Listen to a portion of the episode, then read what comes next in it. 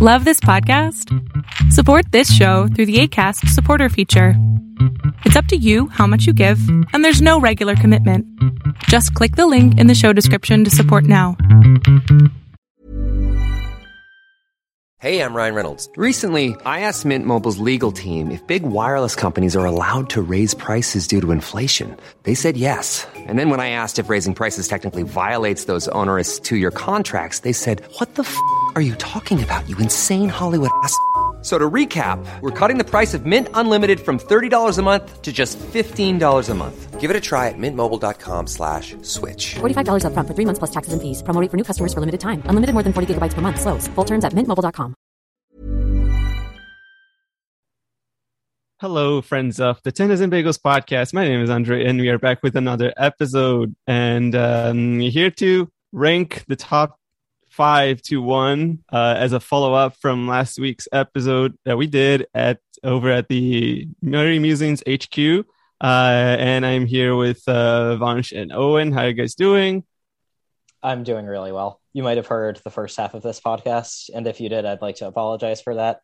This one, we'd like to say this one w- will be better, but I can't promise anything. Yeah. Yep, I'm doing pretty well. You know, like they say around this time of the year, tis the season to be jolly, right? So Yep. who better to be jolly and merry with than if you're returning guests here on the Tennis and Bagels podcast? It's almost like, you know, there are tennis podcast family friends now. Yeah. Like, you know, we we came over to their place for dinner two weeks ago. Yeah. Uh, Vaughn, How do who we in the world are you talking Fine. about? I feel like No I feel idea. like the queue isn't isn't as clear. So are, uh, are they are they are they here with us? Yay! there they are. Okay. Look at Claire, who's dressed We've up crashed a the party. yeah, fancy Christmas outfit. Christmas party. I'm I'm fully festive. Oh, hold Yeah. on. Like You're making I, us all jealous with your background on Zoom. I should have. I should have put on some like tinsel or something. But like, I feel. I feel underdressed now. I feel like I've. I've not come prepared like for anything. Like, should I? Yeah, have why kept- havened you decorated your office? I don't know. Like, well, you know what? You know what? I'm gonna take you on a Office. walk. Like, th- th- this is gonna be. This is gonna be really good for like. Okay, so- because they won't be able to anything. But, this um, is this is City great content for an audio only Lis- platform. listener aesthetics. look at the Christmas tree that I've got. It's pretty Scott has a. Christmas tree. Look at it. Oh, isn't that lovely? Okay, Is that so the star that you designed yourself when you were five? Star. Look at that pretty star. This, this is going to be really good for your for your listeners. Uh, I know, right, listeners? totally If you if you can everything you're talking see if you can see, which I'm sure they can. Yeah, I'm Yeah. sure they. Scott is now back on his couch. Yeah. I am. I'm now back on my couch after showing off my Christmas tree. I'm very proud of it. Actually, I did. I built it myself. I put on the decorations myself. I did everything myself. And you know what? That's a big achievement for me. So hmm um, I'm pretty proud. Scott yeah Scott got up and, and showed us his Christmas tree, and there was a um It was- what, what seemed like a paper cut of a star on top of it, and uh, Claire Paper made. cut of a, of a star. That is a beautiful star. Oh, It is a I- beautiful Just because it's a paper Scott. cup doesn't mean it's it's not beautiful. Andre, Andre, we'll be having a chat after this recording finishes about the quality of my star. all Have you ever seen those like Chinese paper cut things that they do? It's it's it's freaking art. You know what? You're not wrong. You're not wrong. Mine, mine's, mine's just pretty much up there. to be honest. And for for all the listeners, know your star is actually the most beautiful thing in the world. Oh yeah, you see, that's what I'm looking Uh, for. I'm looking for flattery. Flattery will get you everywhere. Andre. We have to talk Mm. Scott up at the beginning of the podcast before we Yeah, tear yeah. him down. you. I know, for the I know. rest Other- Otherwise, I just won't participate. I just won't be. You know, We need just be we need you hyped for the, at least the beginning of this. I'm hyped. I'm hyped. I'm doing a dance. He was- Listen, He was it's only a wee bit 10 minutes late today. So Uh, hey, I arrived Sorry, before Andre. Andre might have been working. I might have had like a legitimate reason for being late, but you know what? I arrived before Andre. I was happy with that. Only ten minutes. That's not bad. That's not too. That's not terrible.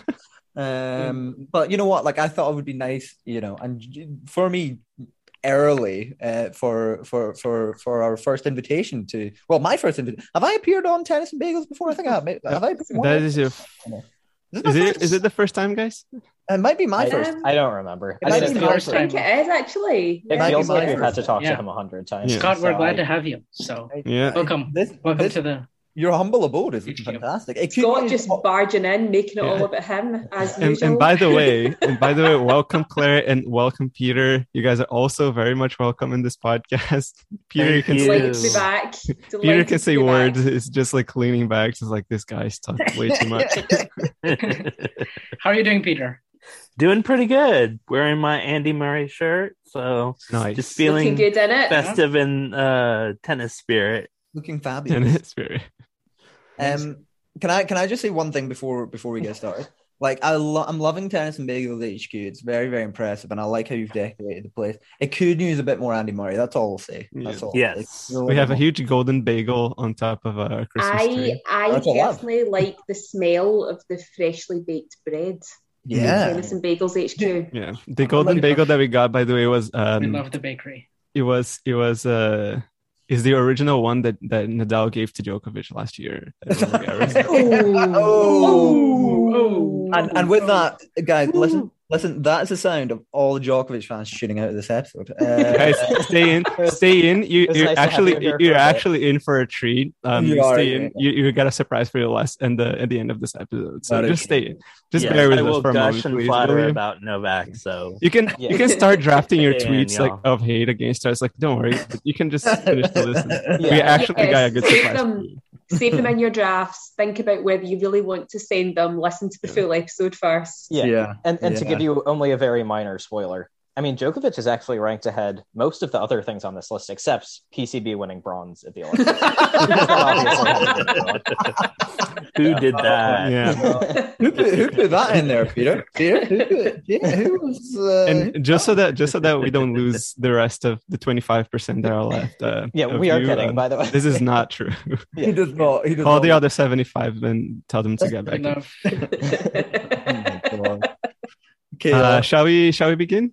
I, I suppose we should. Yeah, I suppose we started. should. I'm I'm aware. I've I, I've been blessed with the honor of of of the role that you had on on the Yeah. last episode, Andre. Right? I'm gonna I'm gonna introduce all these, but I don't. I mean, maybe I'll try it later on, like the dramatic kind of voice that you had. But for now, I'm gonna I'm gonna go with the Andy Murray impression for the first one. All right, and Yeah, then we'll, we'll see how it goes, and I'll see if my voice warms up, and you know, etc. etc. But I'm gonna start. I, I, we did. You, you your listeners can obviously probably tell we've really planned this beforehand. Um, I'm doing WTA first, right, and then I'm doing ATP, then WTA, then ATP, right? Is that Yeah, right? this, Is this is better than last time when you legitimately said, I don't really know what's going on. you know what? Yeah, I actually sound, I sound legitimately more prepared. Fair So- enough. Owen. Mhm. Right. What I'm gonna I'm gonna do them. I'm gonna do them. Start with WTA and then you know d- d- jump in between the two. Uh, so number five, um, we have down here for the uh, WTA. We have Garbine winning the tour finals at number five. Um. So yeah, what did you guys think? What did you guys? That's one of like the last things to happen in the season, right? Was uh, Garbine Mag- Muguruza winning the tour finals? Um, did you guys watch? Did you guys watch the tournament? Yes, Watched I did. it. It was a lot of fun. Some of it, yeah. Yeah. Yeah. What like, Personally, I was really happy that Garbine won so that she got that money so that she could afford to buy herself a new dress. Wow. Because the dress wow. that she Not- wore Not was punches not already. Good. No, So- no, the dress that she wore was not I- good. I- I'm just I know gonna we- look I know it we've up right discussed now. this before. I know we've discussed this before, but I just like to get that little line in again. Uh, Andre, can you drop a picture in the chat so I can see it? we are we are so so listeners we are talking about the dress that Garbine wore at like the pre the like the pre event right the pre party the pre oh yeah, not the dress she wore Gala, while she was yeah. playing. Oh, she the looked dress fantastic. Oh, the one that she was playing, not the, the not the party one. No no The party par- one. No, the the Yeah. party party one one is the one that we're talking about Yeah. Oh, Claire okay, okay, said okay. that she looked like she had coffee spilled all over her, and I get that. Peter's was- argument- I thought you liked it Peter I thought you- liked it. I liked it. Um, I'm a simple man, and I like just simple things in life. And, and the way that she looked wasn't awful to me. I'll that. What I will say in Garbine's defence is that I doubt very much she chose that dress from her wardrobe and packed it and took it with her Oh, absolutely to not. Guadalajara. That was waiting for her. Someone, some stylist who needs to be sacked had picked that out for her and it was waiting for it in a boutique to wear. Okay, so I'm gonna drop a link in, in our chat here. again again this is going to be really good It's a, it's a gallery of like all of the other dresses, so that you can actually even like compare. Because Yeah. that's yeah. we can maybe we can maybe we can maybe post post a picture of the dress uh, b- beneath the link to this podcast. I, I, I, I love how we started this by being like, oh, she wins the tour finals, like it's her number five spot, and immediately we're like, we start talking about how, the way she dresses. Of course, Yes, that's that's what men do, right? we are the Tennis worst. We are the HQ worst. was already This is absolutely on brand to um, men in sports. much. very much on brand. Um, but no, let's talk about. Sorry, it was it was me who brought who brought up the dress. To be fair, that is like, that's know. the only silver lining about this is that the one woman in this chat was the one who brought it up. the one who brought it up. I feel yeah, I yeah. feel very strongly about the Representation dress. matters. Okay. we were we were we were all set. We were all set to talk about her big win, her lifting the trophy at the end of the against Annette, which was a really good match. I It thought. was. Yeah. It was. So- it was. I, I I, I think was They're really six yeah. Yeah, so- I think it was a really good way for her to like sandwich her season with like those two good like moments because she started off really well and then kind of kind of went on the dip and then like finished the Mhm. season really well again. So that's Yeah.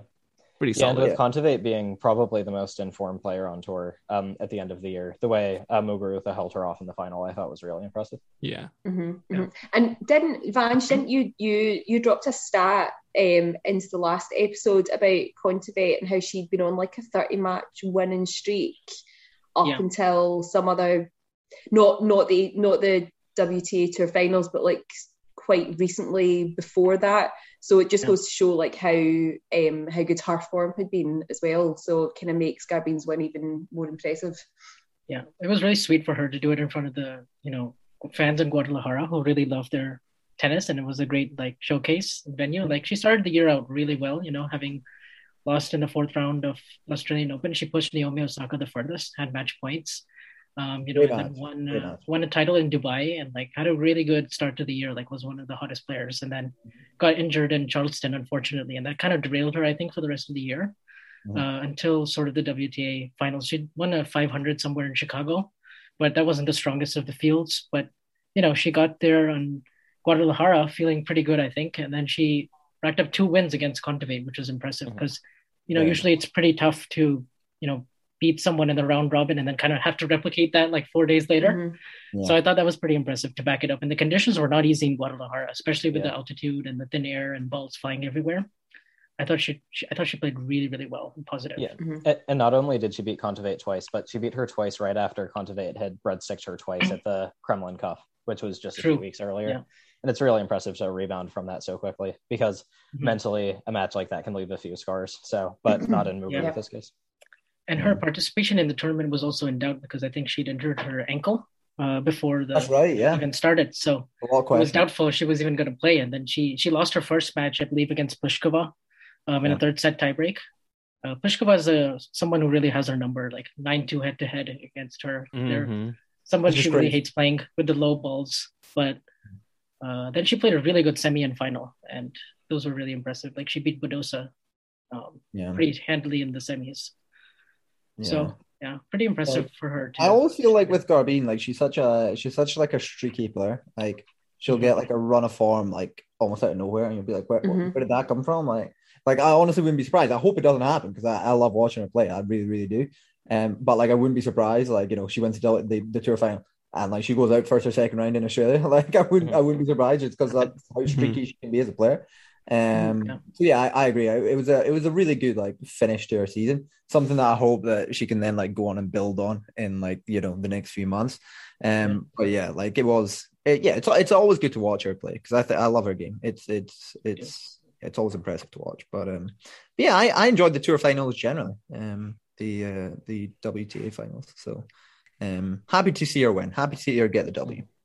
Um, Yeah. uh, any, TA anything, anything else you want to mention? Any, anybody else want to mention anything on Garbine? Um, something I'm not sure some people realize is that she's number three in the world right now. Um, and Really? think- Yeah. yeah, she like she sort of had that sneaky but really good run at the end of the season, and she had Mm-hmm. a lot of those points from her great start to the season. Um, and number three is a really high ranking, so I think um, Mhm. I think like you said, Scott, I wouldn't be super surprised to see her go out early at the Australian Open, but I wouldn't be surprised to see her go really deep as well. And Yeah. she definitely deserves this ranking. For sure. I wouldn't be surprised if she wins it. Yeah. Yeah, I wouldn't I, wonder. you know? Yeah, I no- wonder no, who who's going to be the challenge. It's crazy, but the last couple of years she's come really close at the Australian Open. I mean, Yeah. if it wasn't for that one brilliant game that Sofia Kenin had played in the 2020 Australian Open Mhm. final, I mean, Yes. she yes, would have been one major away from having won all four majors, which is something Yep. you know, very few have done. So, Yeah, Yeah, Yeah. yeah. It, it Like feels she- really weird to me that um, Muguruza and Halep have titles at uh, the Channel Slams, but not the Australian Open, because they've both gotten so close there. Yeah. Mhm. Both got really close. she's still Um, only 28, and I feel like you know she's kind of in her prime right now. Yeah, she's Is got- Garbine only 28? I feel like she, Yeah. she's been around for so long. I, I just thought she was older, you know, because like she's Yes. just, I, I feel like I've been watching her play for years. Oh, yeah. Garbine's got like at least another six years in her. At least. Yeah, she Oh, yeah. stays healthy. Yeah. That's the main thing. Fingers crossed. I think we're. I think. I think that's good though. Like we're all we're all on the Garbine bandwagon. We're all Mhm. hoping that she does well. Like Yeah. even into next year. So Just like we talked about uh, with Carlos Alcaraz being coached by Ferrero, I think it helps her that she's coached by uh, Conchita Martinez because Yeah. she has all the oh, experience. it's of like perfect, tournaments. perfect match, right? Yeah. Yeah. Yeah, that's really- really good. Yeah, and Perfect she won. Wimbledon. That pair won Wimbledon together. So I think in 2017 she was uh, a big, big reason Yeah. why. So that's for sure. Yeah. For sure.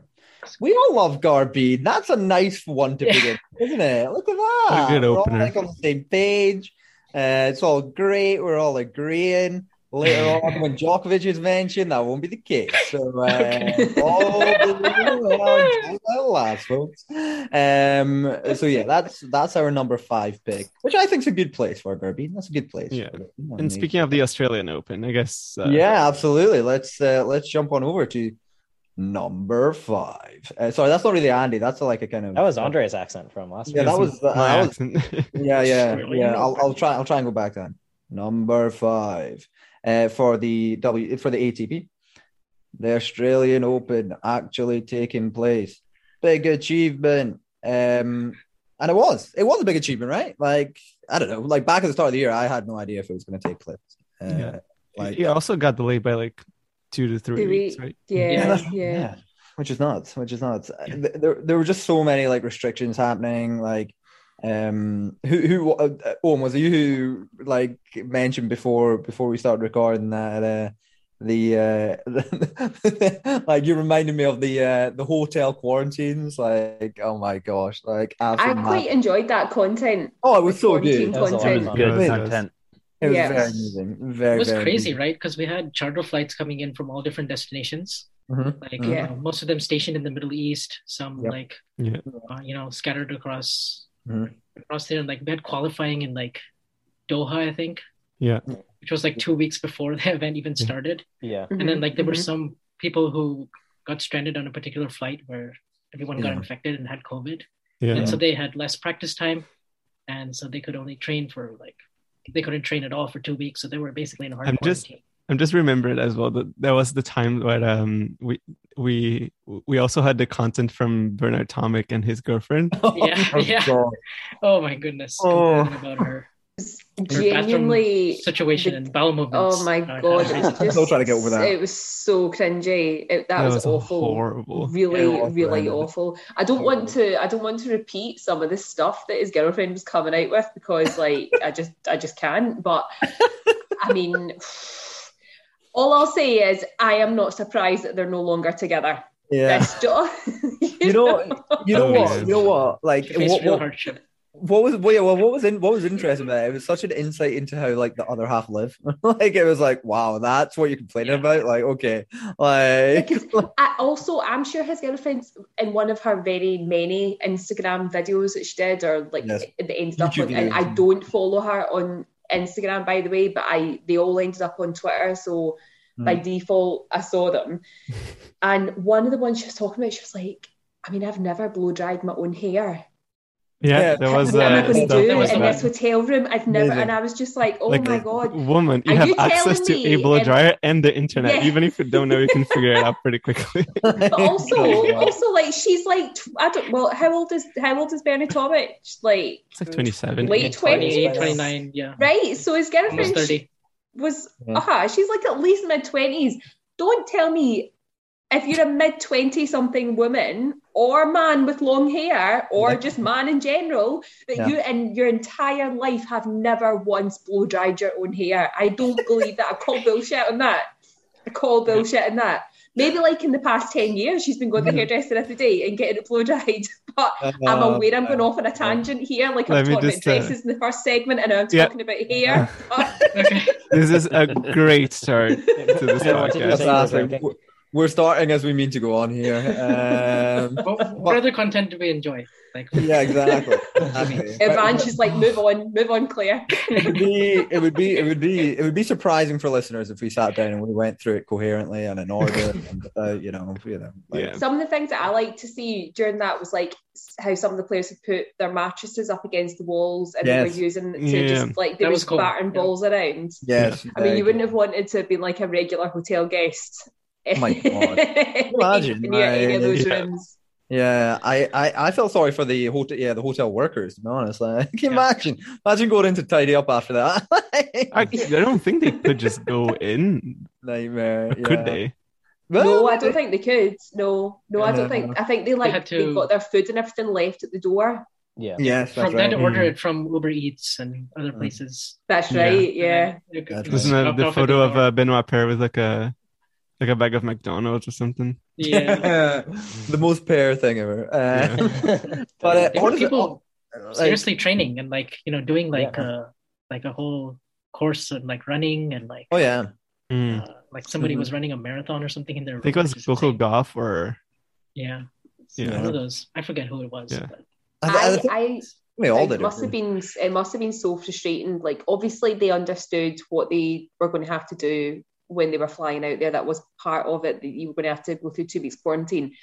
But for the ones who were like properly locked down in their hotel because someone on their flight had COVID, so like they were all at like high risk. It must for them, it must have been insanely frustrating to see some of the others who were allowed like you know 3 or Mhm. four hours outside to do their practicing, and there was like there was some photographs of Osaka with her team yeah. like Yeah. on on Rod Laver, like just like, having a great time, jumping up and down, and that must have been for the people who were just like stuck in like a four by four hotel room. you must have just been like, I'm going to go insane here.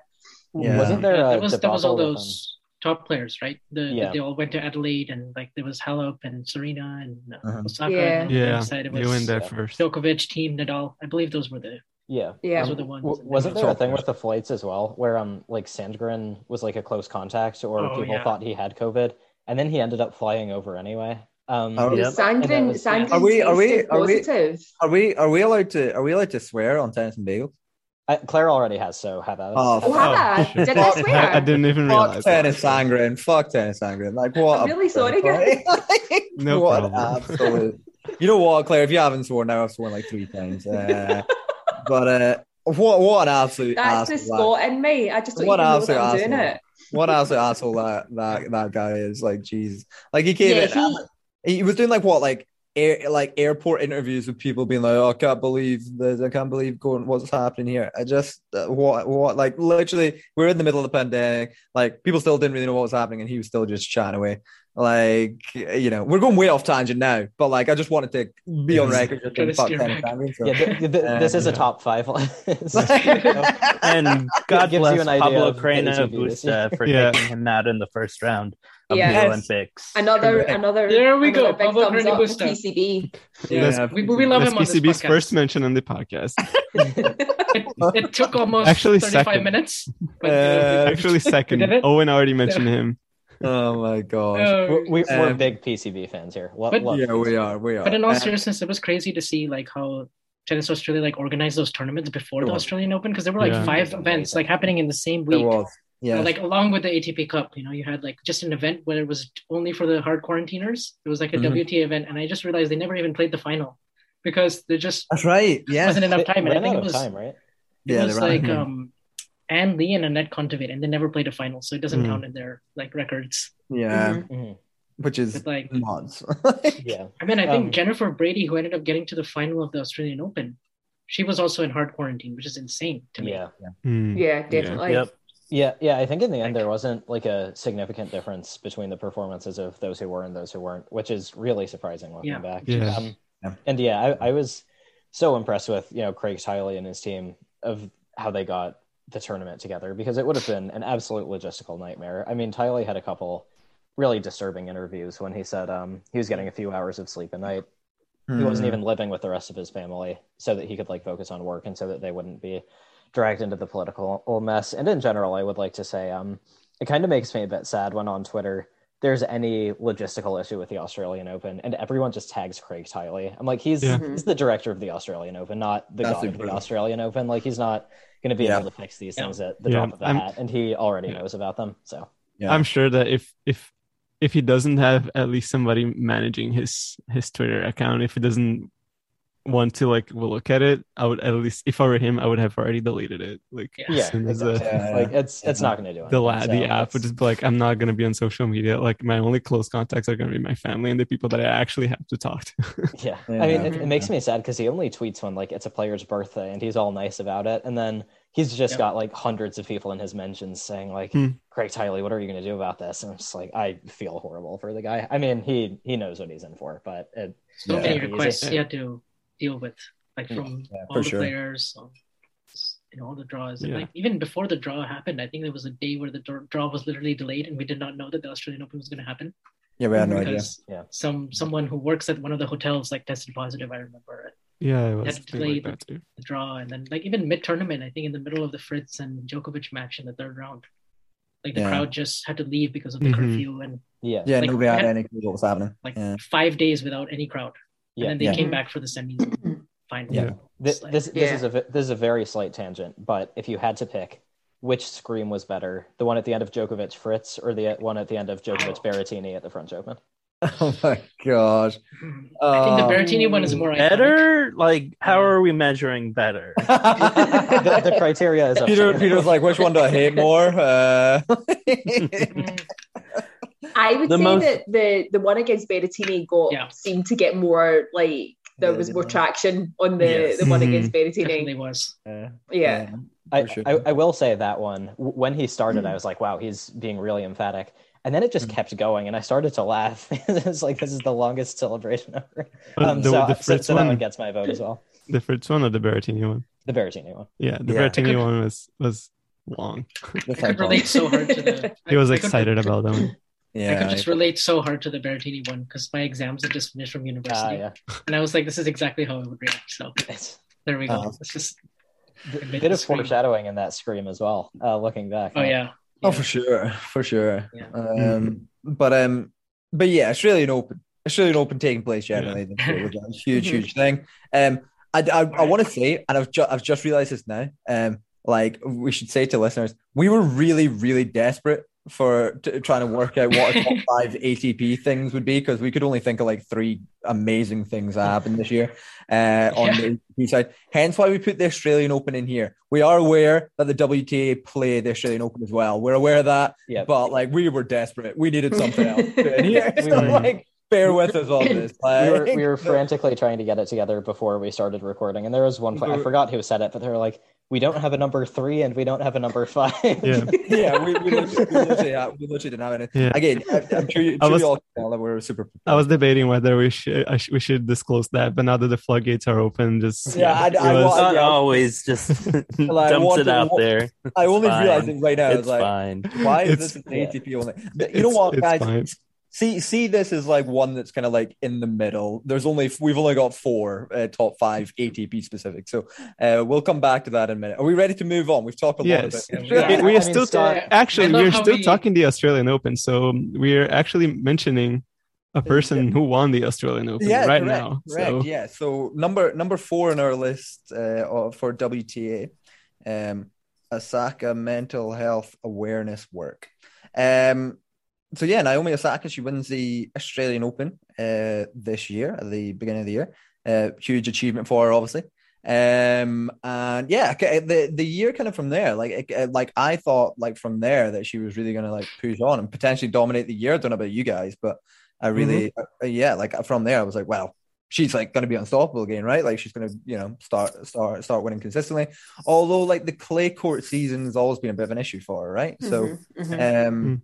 And that was when things really started kind of blowing up in her face a wee bit, didn't they? Um, at the at the French Open, um, with the uh the press conferences, right? What uh what a time um what a time with the the press conference uh i can't remember exa- the exact timeline of how this played out uh, if i remember right i think she specified before the tournament began that she wasn't going to be Yeah. doing press. is that right is that, Yeah. is that- she Yeah.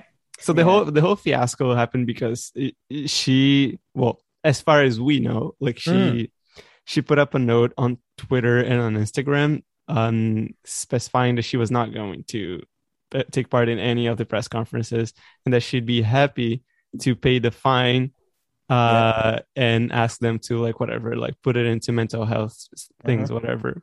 Um, and we don't know if she approached the Grand Slams before this or or after and whatever. But like after this, like the whole the whole thing broke because the Yeah. Grand Slams and the ITF, like they put up a note saying that she was one of her obligations to participate.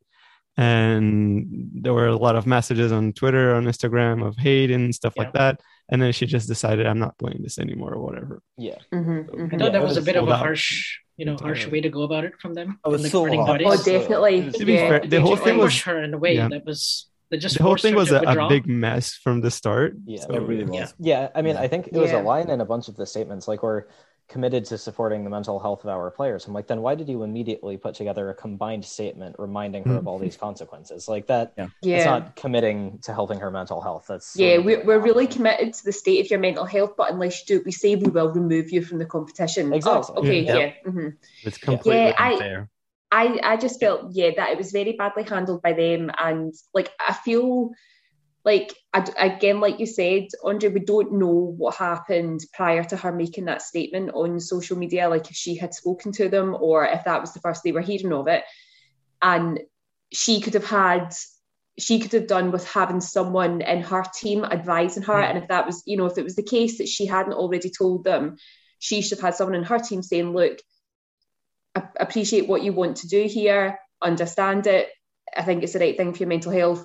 Before you make the public statement, just let them know first. Yeah. But the I Mhm. think that the the the slams have more of a responsibility towards her and should have sought to resolve it privately instead Mhm. of going Mhm. and doing all the public Yeah. Stuff. And then like when the French Open account tweeted something like with all loads of players doing interviews with the caption they understood Like- the assignment. Yes. You know. I thought that was whether that was directed at Naomi or not, that was out of order in my opinion, because Well, they deleted it, so yeah, Yeah, yeah, I mean, i- insensitive at best, passive aggressive at worst. Like, yeah, yeah.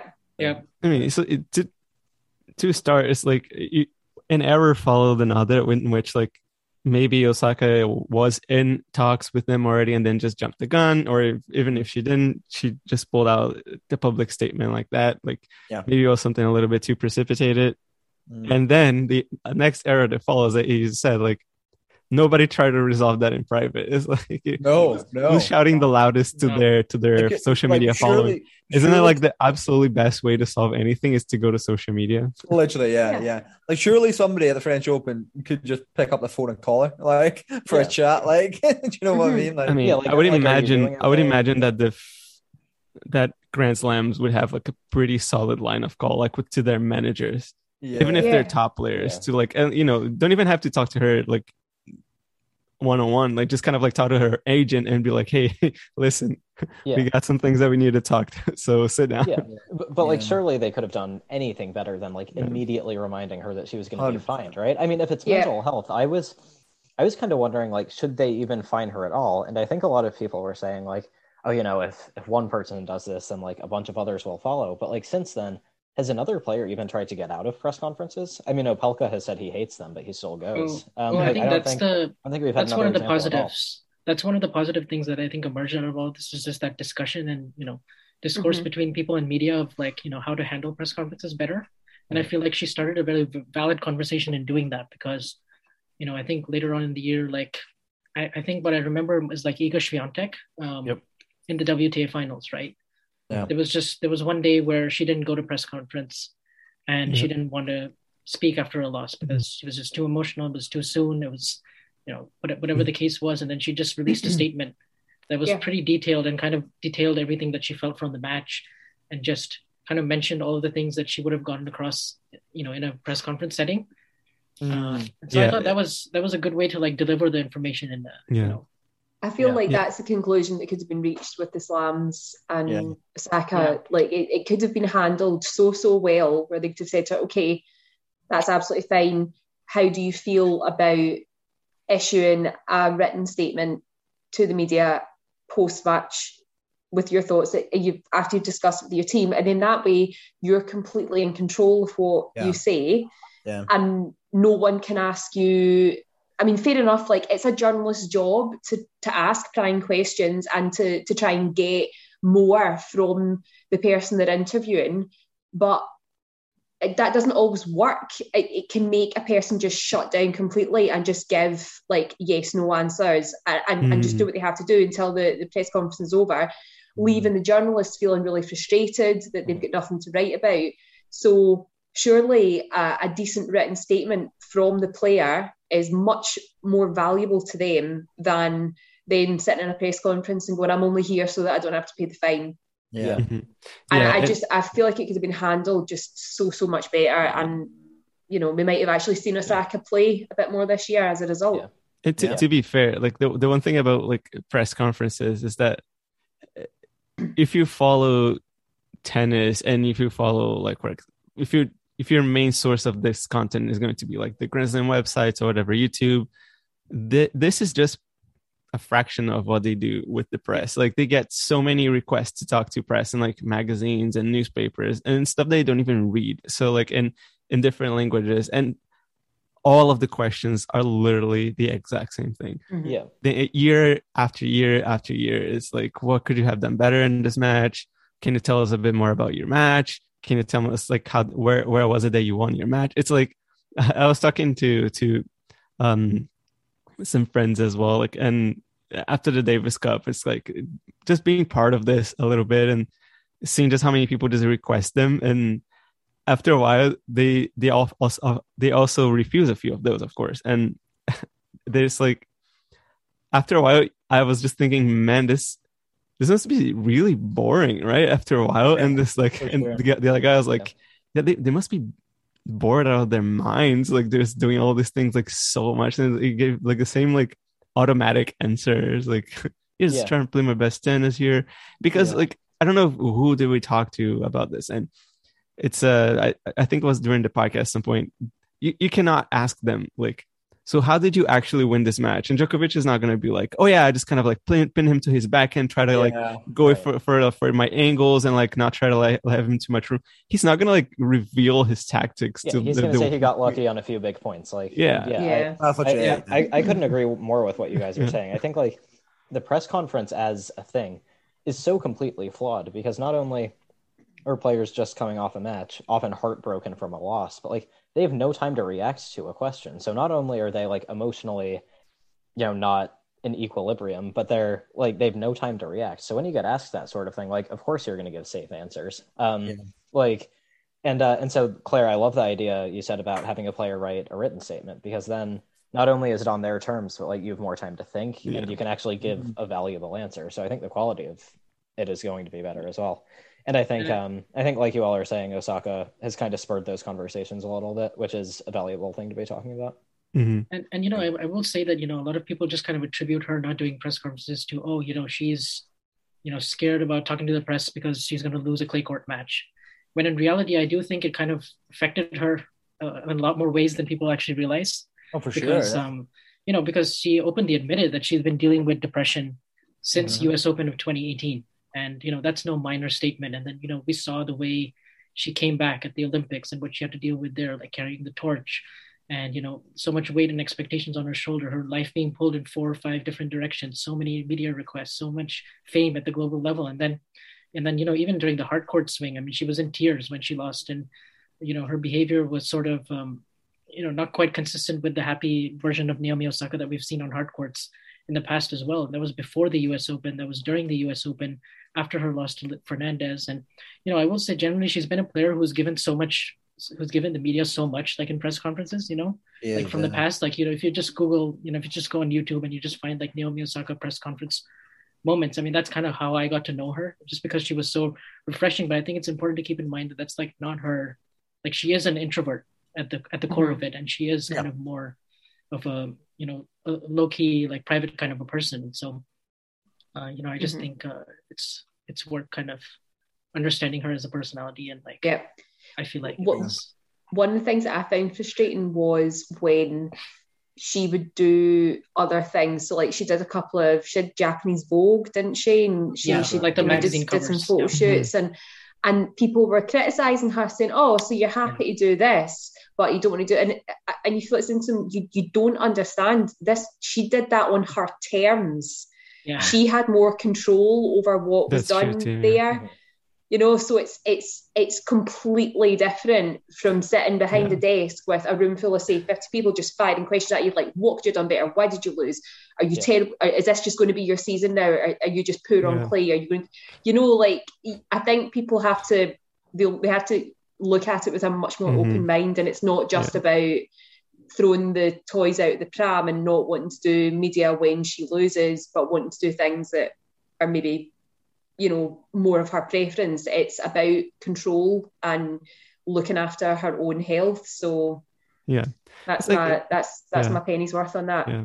That's It's perfect. like, try- imagine yourself just coming back from like a final that you that you did at school and you bombed that completely and then your parents keep asking you why did you fail like couldn't you have Yeah. studied more it's like how are you Yeah. gonna feel like i just failed like what do you want me to do like, yeah, or, or like just- you're I'm- work. right now i'm just feeling terrible about myself you know what i mean It's yeah like- Yeah, that's Yeah. bad. Yeah. or if you do a terrible job at something at work like you're obviously gonna hear a lot so Yeah. you don't want people asking you why you failed right Yeah, and as a tennis player, you're also probably physically tired, hungry. Yeah. like yeah, Mm. been too. out all day, so yeah. Yeah.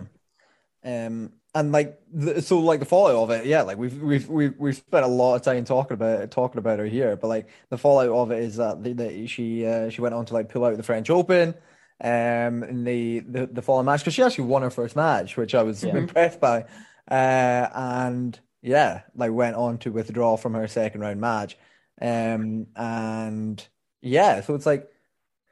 I mean, like if, if if you if you continue to pile this much pressure on someone, then they're just going to not want to be out there. And the result was she pulls out the French Open, and then am I am I right in thinking is that her season? Was that her? Like, did she play? Yeah, she that? missed. she, missed played Wimbledon. afterwards um She She did played at the Olympics. She played at Played the the Olympics. Olympics, That's right. Yeah. She played the Olympics. Yeah, she- lit she the lit the Olympic torch, torch. yeah. That's right. Yeah, That's she right. played Pretty much played the Cincinnati, hardcourt season, Yeah, yeah. played the U.S. Open and then nothing since. Had- yeah, 'cause had she, kind of- she lost kind uh, Fernandez at the U.S. Open. Yeah. um, I think right, she served for the match. That was She uh, did. Yeah. yeah. She was like 30 love up as well i think Yeah, Really? so I kind of I didn't know kind that. of mix kind of mixed results in the few tournaments that she did play. I think obviously the highlight was lighting the Olympic torch, which of course there were people criticizing her for that for similar reasons as Claire has just said, you know, oh, so she can go out there in front of the it's like yeah, you clearly don't understand how this how this Mhm. works. yeah Um, and then yeah, like shut kind of shut down her season from there. So, um, yeah, I, I I I was very impressed by how she's kind of handled it and handled the criticism as well. So I think, yeah, I think I speak for us all when uh, when I say uh, hope hope hope uh, 20, 2022 uh, is uh, is a positive one for Naomi and that she feels like Yeah. she is comfortable enough to play an entire season. I think is no i really hope she never comes back really Oh well, I mean, Oh. Oh, it's, it's well, of it's well course known. not i well known course Andre's not a big Naomi Osaka here, and it just doesn't want Yeah, doesn't want to see her on court again. Yeah, Yeah, I, I mean, it, it'd be great to see her play again, but I hope, Yeah. I think more importantly, like we want her to be able to feel good about playing again. Yeah. and when, Sure. whenever that happens, Yeah. um, yeah, it's on her terms, which is which is going to make hopefully- tennis even better because she's going to like it Yeah. yeah. Yeah, and we're, we're all gonna like it because she's so good on hard courts and she's Yeah. she's Yeah. four majors and four, she's four majors. yeah Yeah, made and you know you know who else has won four majors and another 16 Uh, you know what? You know what? Can I just say, Andre? I'm really loving your segues uh, here to, uh, Yeah. to to move us This is along here. yeah Um, Right. Yeah, let's let's let's jump back across to number four uh, on the ATP side here.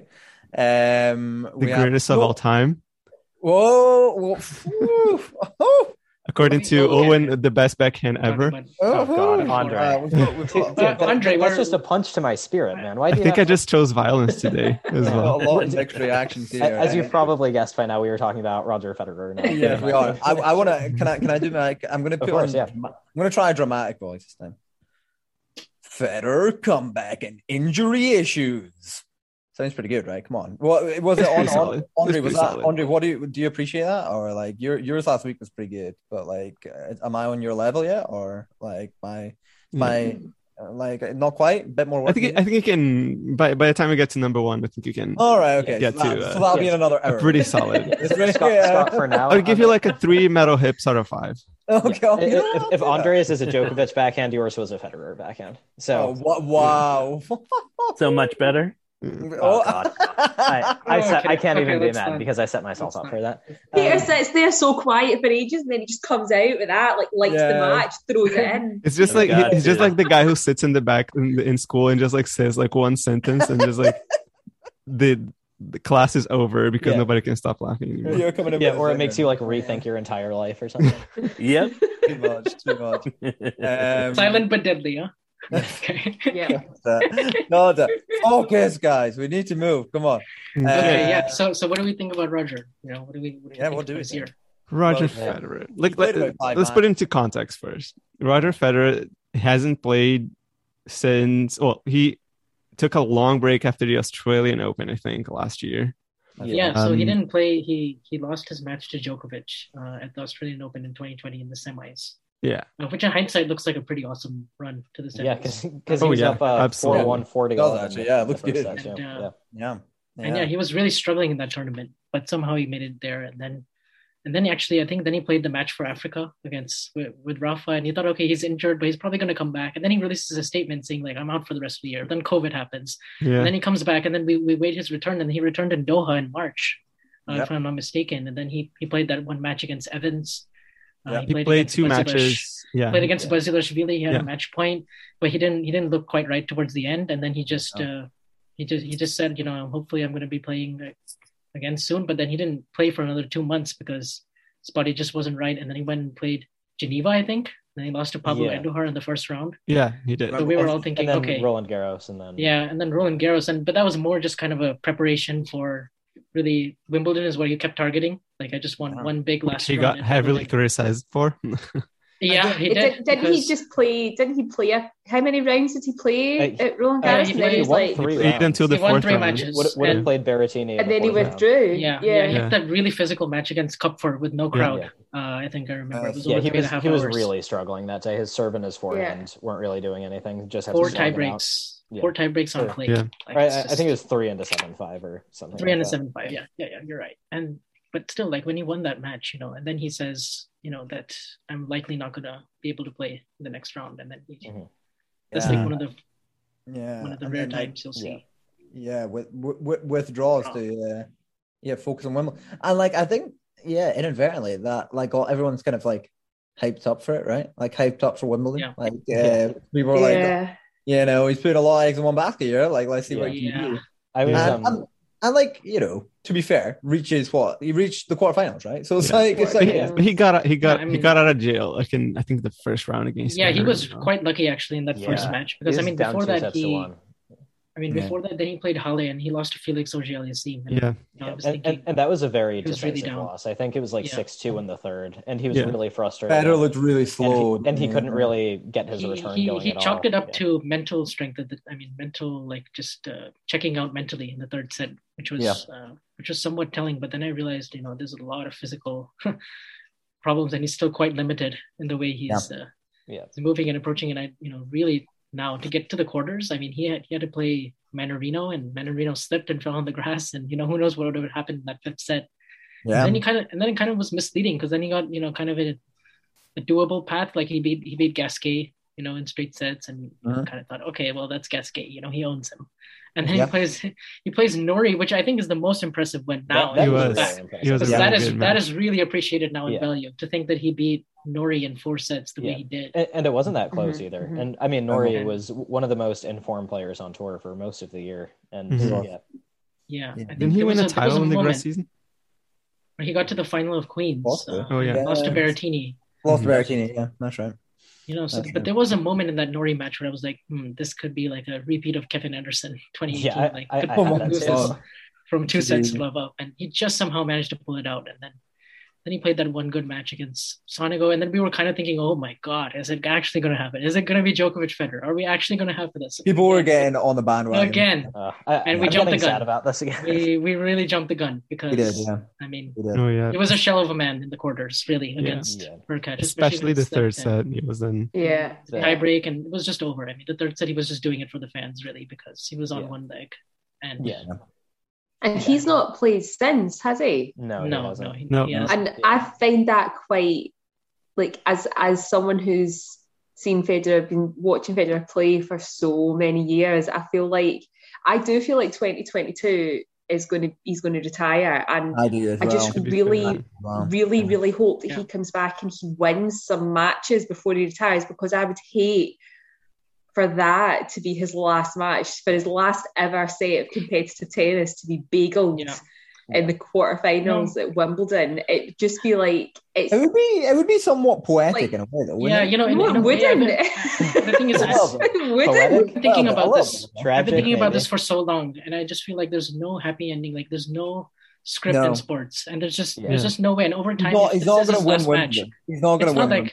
It's not like people are gonna remember or like harp on. Oh, he lost six love in the th- in the third set. Oh, he Yeah. that was his last set was a big. I think his body of work is so vast that you know over time. I think I'm going to remember people will- it, Vansh. I'm going to remember no, no. I mean, I mean, we're, we're obviously going to remember it, but it's not like his. It's not like the most memorable moment of his. Like the. No, for Yeah. sure. like for we're obviously going to remember him getting to the quarters. We're going to remember the. Yeah. Remember yeah. everything you achieved rather than Yeah. you know. It's just like a Yeah. sad way to, to to close a chapter, just- right? I think Yeah. um, I- You want to go the over the things- bang like uh, in Drag like in, in you do, five but it's or- just so hard to see That- that. that Like he's going to be. amazing. He's going to be 41, and now he's saying basically, you know, uh, the first two majors are out for sure, and then Wimbledon is in doubt. So by the time he comes back, he's going to be like 41, and it's just, it's Yeah. just, Mm. I just don't think he's going to get that happy ending, like you know, beat. I'm, Some I'm, of I'm the gonna- young It's a lions shame. It really is a shame. Yeah. Played- It's like remember, play- remember when we all thought. I reckon he'll play when we all, Wimbledon. Scott, I'm trying to, I'm trying to Sorry, bring go up something really important Go ahead, go Go ahead. go on, go on, Claire. Remember when we all thought, like, heartbroken that Andy was going to retire Yeah, at the Oh. Australian Open in 2019, right? Oh, and Oh, that five set match he played against RBA, where it was just like by the end of it, it didn't matter that he'd lost, it was just so outstanding. I Yeah. feel like Federer has to come back and do something Yeah. like that, like I- I properly go out with a bang. Yeah, I think. Oh, yeah, think I a mean, hopefully he gets that moment. Hopefully Yeah. he gets Yeah. that moment. I would love to see really. I'd love I, I think I'm still kind of yet to process all of this because I mean I'm not I don't Yeah. consider myself you know a fan of his anymore, but I got into the sport because of him. Um, Mhm. And when I was watching him lose 6-0 in the third set at Wimbledon, like I think he had kind of been out of the scene for so long that I didn't Mhm. really it didn't like sting. And I was writing this thread about him afterwards, and a couple of Federer fans read it, and they were like, "This brought a tear to my eye," and I was like, "I." Like I just don't feel it because, and I I feel like at some point I will because it Mhm. like you're saying he's Oh, not hey, hey, he's yeah. not getting this perfect ending. Like I really wish for all legends like this, they could go Yeah. out in a way that was perfect. Like when Federer won those five Wimbledons in a row, and then he didn't win the sixth because his biggest rival beat him in one of the best matches ever. Like every story should end like that, and this Mm-hmm. one isn't, and it feels unfair because he's one of the best ever. So like like you all are saying, I really hope he gets something Yeah. like that. Like if he I don't know, plays Djokovic in like the Yeah. quarters of a major or something and like plays really well or something. Uh, like that could be fun. Or I would quite like I'd quite like to see him finish it against Nadal, like a five set thriller, Federer and Nadal just, in the going second for round. it one just going for it one more time. Like I want to see The blood on of the court. I want to see sweat. Which Like, could actually really happen because Nadal isn't in the best shape of his Yeah. life either. Oh, So. Yeah. yeah, I mean, it could be great. You know, like gray hairs flying all over the court. Yeah, just like I would, slugging it out. I'd be love amazing. it. Nadal's gonna lose all of the rest of his hair in that match. oh, Andre just Oh, turned God. his So name. harsh. I, I think So whatever's hard. left isn't real either. Yeah, my Yeah. I think the sides are real. I, I don't know about the top. yeah, I mean, he's. I think he's sponsored a few different hair enhancement. Brands. What is happening? We're talking about Nadal's hair. Like, you know the to thing be is fair, like, we we came we came out strong against the women at the beginning of the episode. Only fair that we started talking about it. Yeah, I It's mean, just like- I mean, also th- this is supposed to be a happy list, and we started out like crying about the Australian Open, and now we're crying about Federer. I'm like, Yeah. it'll get happier. It'll on? get happier, folks. It will definitely, it will oh definitely my get happier. I, I mean, so we still got, we still have PCB, and that's what matters. So- yeah, that's that. Yep. Nice. Um, Pierce, hoping Pierce in- PCB mention. Um, right, yeah. So Federer, Yeah. Federer, Federer is going to come back in 2022, and will. Yeah, and he's We'll gonna all- win Basel. He'll, he'll do it, you know. I might, he might retire in Basel. You know. You know, you know the thing is that I think it he'll would be a very involved. Swiss thing to do. He's still going to be involved in the game because he has the Laver Cup, you know, which is like his baby, and he has. Yeah.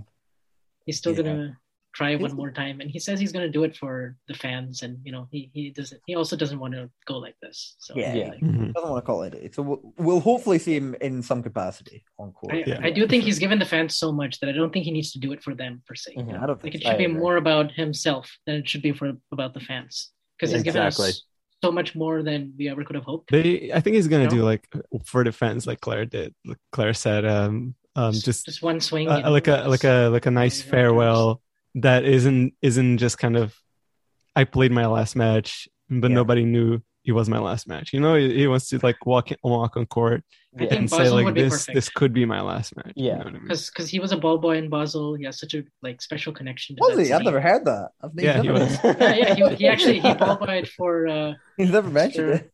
Mr. Patrick McEnroe and like. Uh, oh, did he actually? Okay, I didn't know He, that. he ball Like, boyed for a bunch of uh Yeah, and great like Michael players actually. Stich and like you know. Yeah. Think Pat Rafter as well. Yeah. Yeah, I, I mean, something I've been thinking for a few years is that um, I think back to Agassi's farewell, like you were saying, Andre, and I remember the way the U.S. Open crowd was screaming for him uh, in those early Yeah. rounds, and then I remember what it'll what it'll be like for the big three, um, and Hmm. just imagining it like gives me chills. So I hope Yeah. I hope he goes to a place with a big crowd, I- like so they can just Yeah. scream their hearts out. For I him. I don't want to start this conversation, but I do wonder what is it going to look like when Djokovic retires.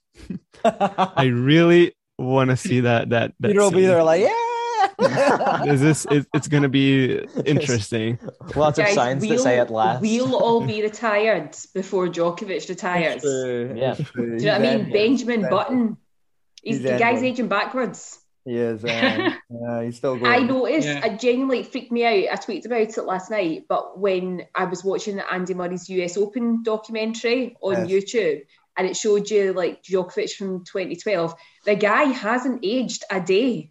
No, no. It's Not a thi- single think, day. Like, I think like the shape of his hair has slightly changed. Like it's gotten more solid, and like that's it. Like his his face looks the same. true. It's just, Just like changed, the hair he's looks just changed less his hair gel. Like, that's all I it was is. Just about gel. to say he's changed his hair gel, and that's all I've noticed. all the it's all the magic. of. Um, Yeah. It's, It's like you the just- egg pod that he's shoved himself in for a few years. Oh man, Yeah, It's I, the I mean the, the differences It's the are like the hair and his serve has gotten better. Like no no age. like yeah, uh, and he changed his uh, the- racket too. yeah. oh well, there It's you the go. That's, it's that's the the gluten effect. You got to go gluten free. That's what it is. Clearly, Gluten-free. clearly. What it is. That's what we're all. May, Gotta- maybe, gotta maybe. drink. That's Federer goes gluten free, wrong. plays for, plays for another ten years, wins another ten Grand Slams before You, retiring. know- want to go may- Maybe, drink celery juice every day and like, maybe if we went, we all went gluten free, we'd be able to make a more coherent podcast. But yeah. all right, That's all right, something all to right, keep all in right. mind. Let's Yeah. All right, all right. Let's- Since we, we are completely derailed right now, so let's transition smoothly. transition smoothly. have you guys ever heard of uh Barbara Right. Krejcikova? Let's go. Behavior. That's our Hey, segue. everyone, everyone quiet. It's I'm going. Okay, here we go. Okay. Number three on the WTA side, Barbara Kay's French Open double trophy run. Last woman to do it was Mary Pierce in 2000. That was solid. That was pretty good. I, I'm getting you there. butcher her You name? upgraded it to a Okay. Wawrinka backhand. Yeah, Andre beat me to the joke. I completely agree. We're back. Uh, You know what? I'm getting there. You know what? By the time I read out number one on the ATP side, we'll we'll be there. Yeah. Um, yeah, impressive trophy run, right? It was really it was impressive. Incredible. Yeah. I mean, physically, like it's, one of the most amazing things I've ever seen. Like win win singles, win doubles. So that's 14 matches, and she even played mixed. I think she lost in the third round, but that's 17 matches in two weeks. Like I don't. It's incredible. Yeah, it's Mhm. impressive. It's impressive. I, Yeah, it Yes. was. It really was. She uh, she powered through it. Yeah, she she really did power through it, and kind of yeah, kind of kind of came out of nowhere, right? Yeah, totally. Yeah. Yeah, like Yeah. for for the singles side, Yeah, anyway. for the Like singles. the singles, she just Yeah. th- Mhm. that that was like that was like someone just like in athletics. That was like someone just fucking flying. across- Sorry, I swear again. Someone flying across the line from lane eight when the favourites in lane four, and you're like, what just happened there? Like Yeah. she came from nowhere. Yeah. Yeah. Yeah, Just I mean, throwing it, I'm throwing that in so that if my husband listens to this, he'll appreciate it because he's an Atletico rather than a tennis fan. Oh, fair. um, but uh, yeah, just just just an insane an insane effort from her. Um, I mean, Yeah, like, w- like did anybody like did anybody watch her matches throughout the tournament? Like, I anybody think I watched Pavlyuchenko the final and the semi that she played. the, Before the semi-final that, she played was just iconic. I, When I love this. the. Yes. She um she played a point where so Sakkari served for the match at five four in the third, and It on brutal point, stuff. Uh. Krejcikova started to hit these moon balls, and she hit. And people make fun of this point, but I think it's one of the most amazing things I've ever I've ever seen. So Yeah. she hits one moon ball that's pretty good, and then she hits another one, and it's like this close to going over Sakkari's head for a winner. Like Sakkari has to jump, and then she barely gets it back, and then Krejcikova wins a point with like a really good angle. But I was like, I've never seen anyone hit that good of a moon ball. It was surreal. can you imagine if somebody just goes on to win the French Open by hitting exclusively moonballs? well, that, that's what Nadal's done for. Ah, that's what you want. Oh, okay, okay, okay. Wow. That's what he did in. Uh, Um, Nadal does all the time. Uh, literally. Because We're like, so how do you win second. 13 Roland Garros if you're not just moonballing? All If you're not just moonballing, yeah, exactly. yeah, exactly. you know, he just Um, but um, like, at, at, at what point did you all believe that Barbara was Barbara could win? Like, was it a point? When she And the Fourth round, won, pretty when much. she beat Before the final. Sloane Stephens, she won. Yeah. six two six zero. I was like, oh, Hon- honestly, her her draw was brutal. Like, like it doesn't get talked about enough, but like she lost, like she was losing in the first round. Like she was losing to not even not, not- she was losing to Pliskova, not Karolina, but her twin sister, the lefty Yeah. one. Oh, that is brutal. Yeah. She was is- down. I think she was down like a set and one three, and she Yeah. comes back and wins. And then she beats like Svitolina, like Stephens. But like, wasn't she like unseeded as well? Yeah, no, I think she was just out from being seated. She was like 33 in the world. And because she had that run in Dubai, that's when I first noticed her when she got to the final and she lost to Muguruza. She had a Mm. little bit of a controversy in that match because she took a really long bathroom break after the first set, which everyone was talking about on WTA Twitter. But then, Can't think of anyone else who's ever done that. yeah, and so, yeah, exactly, yeah. And then, then, does, then doesn't ring any bells. yeah, I, I don't think you guys, I don't think you guys have ever seen that before. Nobody, nobody ever takes a long toilet break. Um, Yeah, yeah. Uh, yeah. So and then and then you had like the Stephens one, like six two, six love in the fourth round, and that was like, I mean, Stephens was playing well that tournament. Like she is, she just Yeah. she'd beaten Pliskova, she'd beaten like Muchova. She was like on a good run. Yeah. She's And been then- playing mostly won well against- for the year, I would imagine. Like I would think. Yeah, and then like against Stephen, I mean against then she played Gauff, I think, in the quarters. Uh-huh. She saved like five set points in the first set, and then went on to win. And then obviously that match against Sakkari, she saves match point. She hits that moonball shot that we were talking about, and then wins it like nine seven in third. Yeah. That was a great Yeah, set, then- that decider. Yeah. Yeah, and then the final, like the way she celebrated when she won, it was literally like she just won a club match, you know, at like a local Yeah, tournament, like like just one of those, just a Yeah. casual day, like you know, Yeah. it was. Very Medvedev. Yeah. Uh, So- Yeah. so- something I want to say is, Peter, you were always ahead of the curve on this. Like you saw this coming after the fourth round. You saw Alcaraz beating Tsitsipas. Uh, like I and I never get any of this stuff. So kudos to you for anticipating these. Thank you. I'm usually ahead Wow. of the curve. So yeah. Why they call him Mystic Pete. Uh, Yeah, the- kidding, the- kidding. Peter, Peter, the tennis insider. Also, Yeah. also Peter called the Wimbledon final score almost by the yes. game. Oh, Yes. yeah, we were just Perfect, talking like- about this. Yeah, Yeah. one set was slightly off and everything else was Yeah. perfect. So yeah, Amazing, yeah. yeah. So, For- someone out there, for- you should be paying Peter a lot of money for these. yeah, Yeah. for- Yeah, you could ahead. To do a top five episode about Peter's accomplishments. Yeah, I mean, Peter, if you could like make some predictions about who's going to who we want to manifest the losses in the Australian Open, that'd be really good. that'd Yeah. Yeah. Uh, for So there's the- obviously a few people. There's a few people we would like to lose in the Australian Uh, Open. So just you know, for you want the, to have a uh, think about that. voice. I've had thoughts. yeah, that's, Jeez. Yeah. Oh my lord. What a how like what what what like how long have we been recording for? We're only halfway Quite a long through. About an hour? No. Yeah, we'll probably move along, but like you know, I would, I would like to formally apologize to people who have lasted this long because we're only about halfway there. So uh, Yeah, I mean Scott has gotten tired of throwing the bagels on the floor, and now he's just smashing all the toasters as It's well. now just getting ridiculous. Um, so yeah, shout out to Barbara Kay. It'll be intriguing to see how she does uh, next year. Uh, moving across to number three on the ATP side.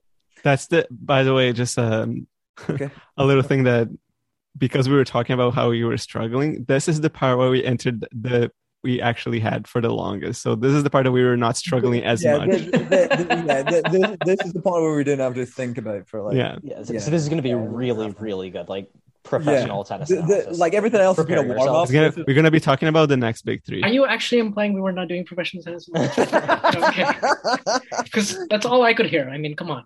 I'm- I'm- I You know apologize. You're- Right, you're- yeah. We've all been professional before now. Um, right. Anyway, behave yourself, everyone. I'm about to go. I need, I need, I need Cam to be performing the best. General breakthroughs. Open brackets. Norrie, Hurkacz, and Ruud. Close brackets. Um. So yeah, you know, you know, how, how much, how much are you giving me for that, uh, Andre? Are you giving me that? Are you giving me, are you giving me four for that, or? I would deduct tw- I think that was like- for that. Is there Yeah. less Andy effort Murray in backhand. Is it? Uh, uh, Andy Murray backhand. I'll take that. Um. Oh. So yeah, general breakthroughs this year on the ATP side. Yeah, there was there was a fair few, right? Um, Yeah. we've obviously included Norrie, Hurkacz, and Ruud there, uh, which are the uh, who are the three main ones. Um, yeah, what what did we all think? What did we all think of you know uh, of the breakthroughs from the ATP side this year? Um, I had a lot of fun it. watching Hurkacz this year. Like he, Yeah. um, I thought he Yeah. played a lot of fun matches. He had a bit of a growing ri- rivalry with Medvedev at the end of the year. Played Yeah. a super close match uh, in Toronto. Another Mhm. really close one at uh, the World Tour Finals. Um, he made a Wimbledon semi. Um, he got big old in it, but then it ended up being pretty close at the end. Um, so yeah, I think um, I'm excited to see what he does next. I think if he can add some finishing power to his forehand, he's going to be a great player. Yeah. Yeah, Mhm. I, lo- I love his net game, and I love his willingness to move forward, and some of the big wins that he had this year, like getting Imagine the softest sheets you've ever felt. Now imagine them getting even softer over time. That's what you'll feel with Bowl and Branch's organic cotton sheets. In a recent customer survey, 96% replied that Bowl and Branch sheets get softer with every wash. Start getting your best night's sleep in these sheets that get softer and softer for years to come. Try their sheets with a 30-night guarantee. Plus, get 15% off your first order at bowlandbranch.com. Code BUTTERY. Exclusions apply. See site for details. Hey there, it's Michelle Norris. I'm host of a podcast called Your Mama's Kitchen. When I travel, I'm usually looking for a way to find a taste of home when I'm not at home. And one of the things I love to do when I am at home is entertain. And Airbnb allows me to do that. When I was in California recently, I rented a house that had a great kitchen. And when we were sitting around the table, we we're all thinking, we're in someone else's house. Someone could be in all of our homes as well. If you have a home, but you're not always at home, you have an Airbnb. Your home might be worth more than you think. Find out how much at airbnb.com/slash host. to the semis of Wimbledon. You know, beating Medvedev, Mhm. beating Federer, beating Yep. uh, winning Miami, like beating such a beating so many top twenty players. in Winning. Miami out of nowhere, like Yeah, that was that was really what catapulted. And, I mean, and to be- also to be remember honest- Miami, like no one showed up to his press conference. Oh my Oh, And, god, you know, like the guy yeah, just Monty, comes and- in like blows in and wins, and, And- no one, Monte not Carlo, one single yeah. person is there to ask him a And- question. And, and if nicest that guy ever. happened now, they'd be people's falling over themselves. Yeah. Yeah. yeah, he, he he's not somebody that gets mentioned a lot. Like you know, Yeah. people were charting out their most improved lists.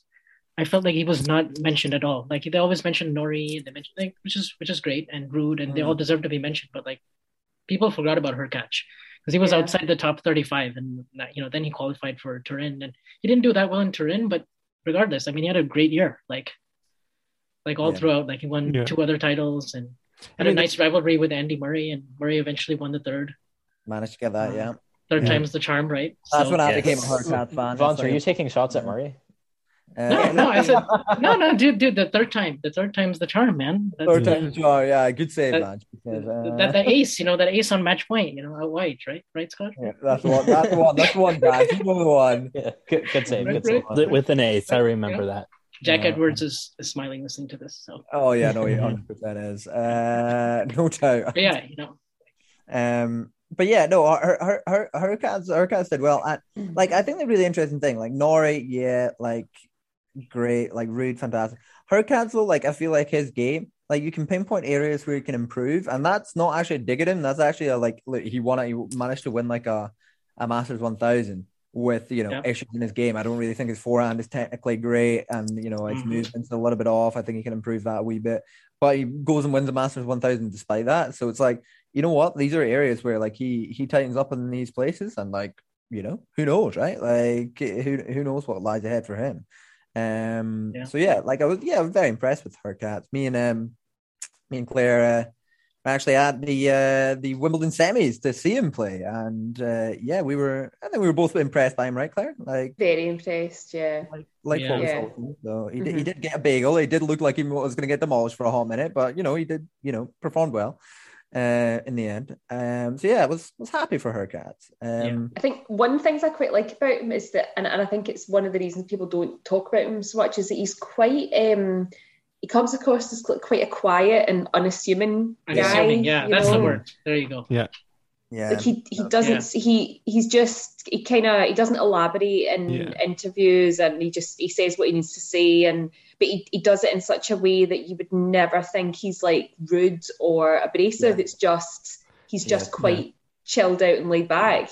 Yeah. It sounds like he, he he doesn't behave like a top ten player. He behaves more like a top thirty. but Yeah. it's like once you look at it, it's like wait a minute, he's ranked, ranked number eight Yeah. in the world. It's like he's- sneaky, sneaky. Yeah. this It, guy. it, it almost feels like once his attitude kind of catches up with his game, he could develop that killer instinct a bit more. Yeah. Um, Yeah. Like I think he he played a match with Djokovic in Paris where um that was so close.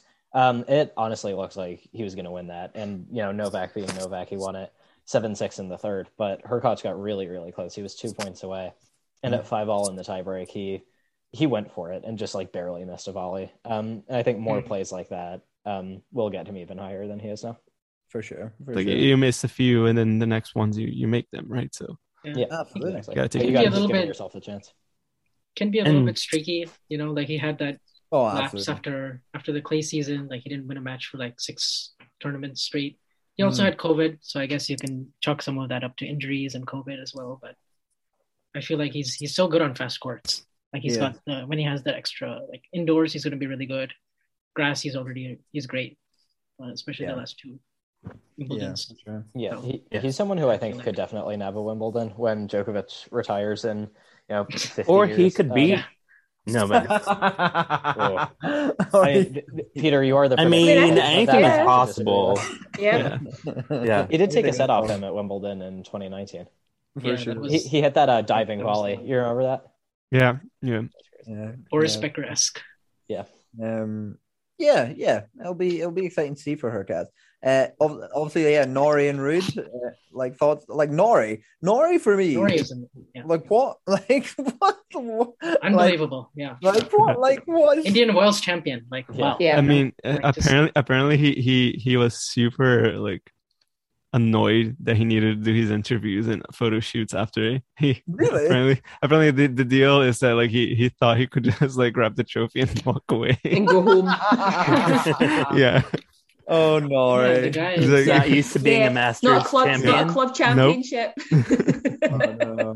Didn't hilarious. didn't really it wasn't really prepared. No- Nobody briefed him on how to be a champion, a Masters 1000 champion. I'm trying to think, but Uh, he's kind of one of those guys who improved like a little bit of everything in his game. Yeah. But it's not Yeah. like one massive thing you can pinpoint, you know? Like in his game, it's more like the Lack of mentality. spin on his backhand. Mhm. Yeah, I mean, the, What- the, just the his contrast. backhand generally, It's, just what is it's such a pokey, nudgy shot, you know? It's it like, is. It is. I mean, people. it's so people awkward to play against because yeah, his, his forehand is like a traditional loopy kind of forehand, and then his backhand is just so flat, no take back whatsoever, nothing. Yeah. It's like, not at all. straight. Yeah, it's so annoying to play against, I bet. Yeah, it looks Yeah. like it. Yeah. His serving forehand definitely got better. Yeah. and I was definitely. telling Scott and Claire this uh, a while ago. It's like he's better than Dan Evans, and this was Yeah. even I think after Dan um, beat Novak in Monte Carlo, and I was Yeah. like, he's gonna do okay. Um, and so I almost, when I was driving to uh, Indian Wells, and it was the Sunday of the San Diego final against uh, Casper Ruud. I was like, you know, I really want to see Cam, you know, win this final.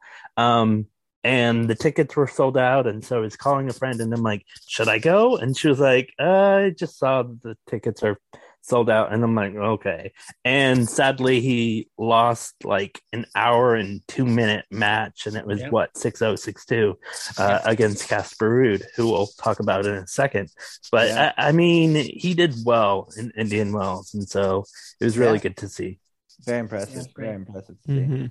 I got Um, to spe- I got to speak with both Casper and Norrie. They were so great with their time. Honestly, nice Yeah, Gave me yeah. so much good. What, what, what do you ask them? Uh, what they say?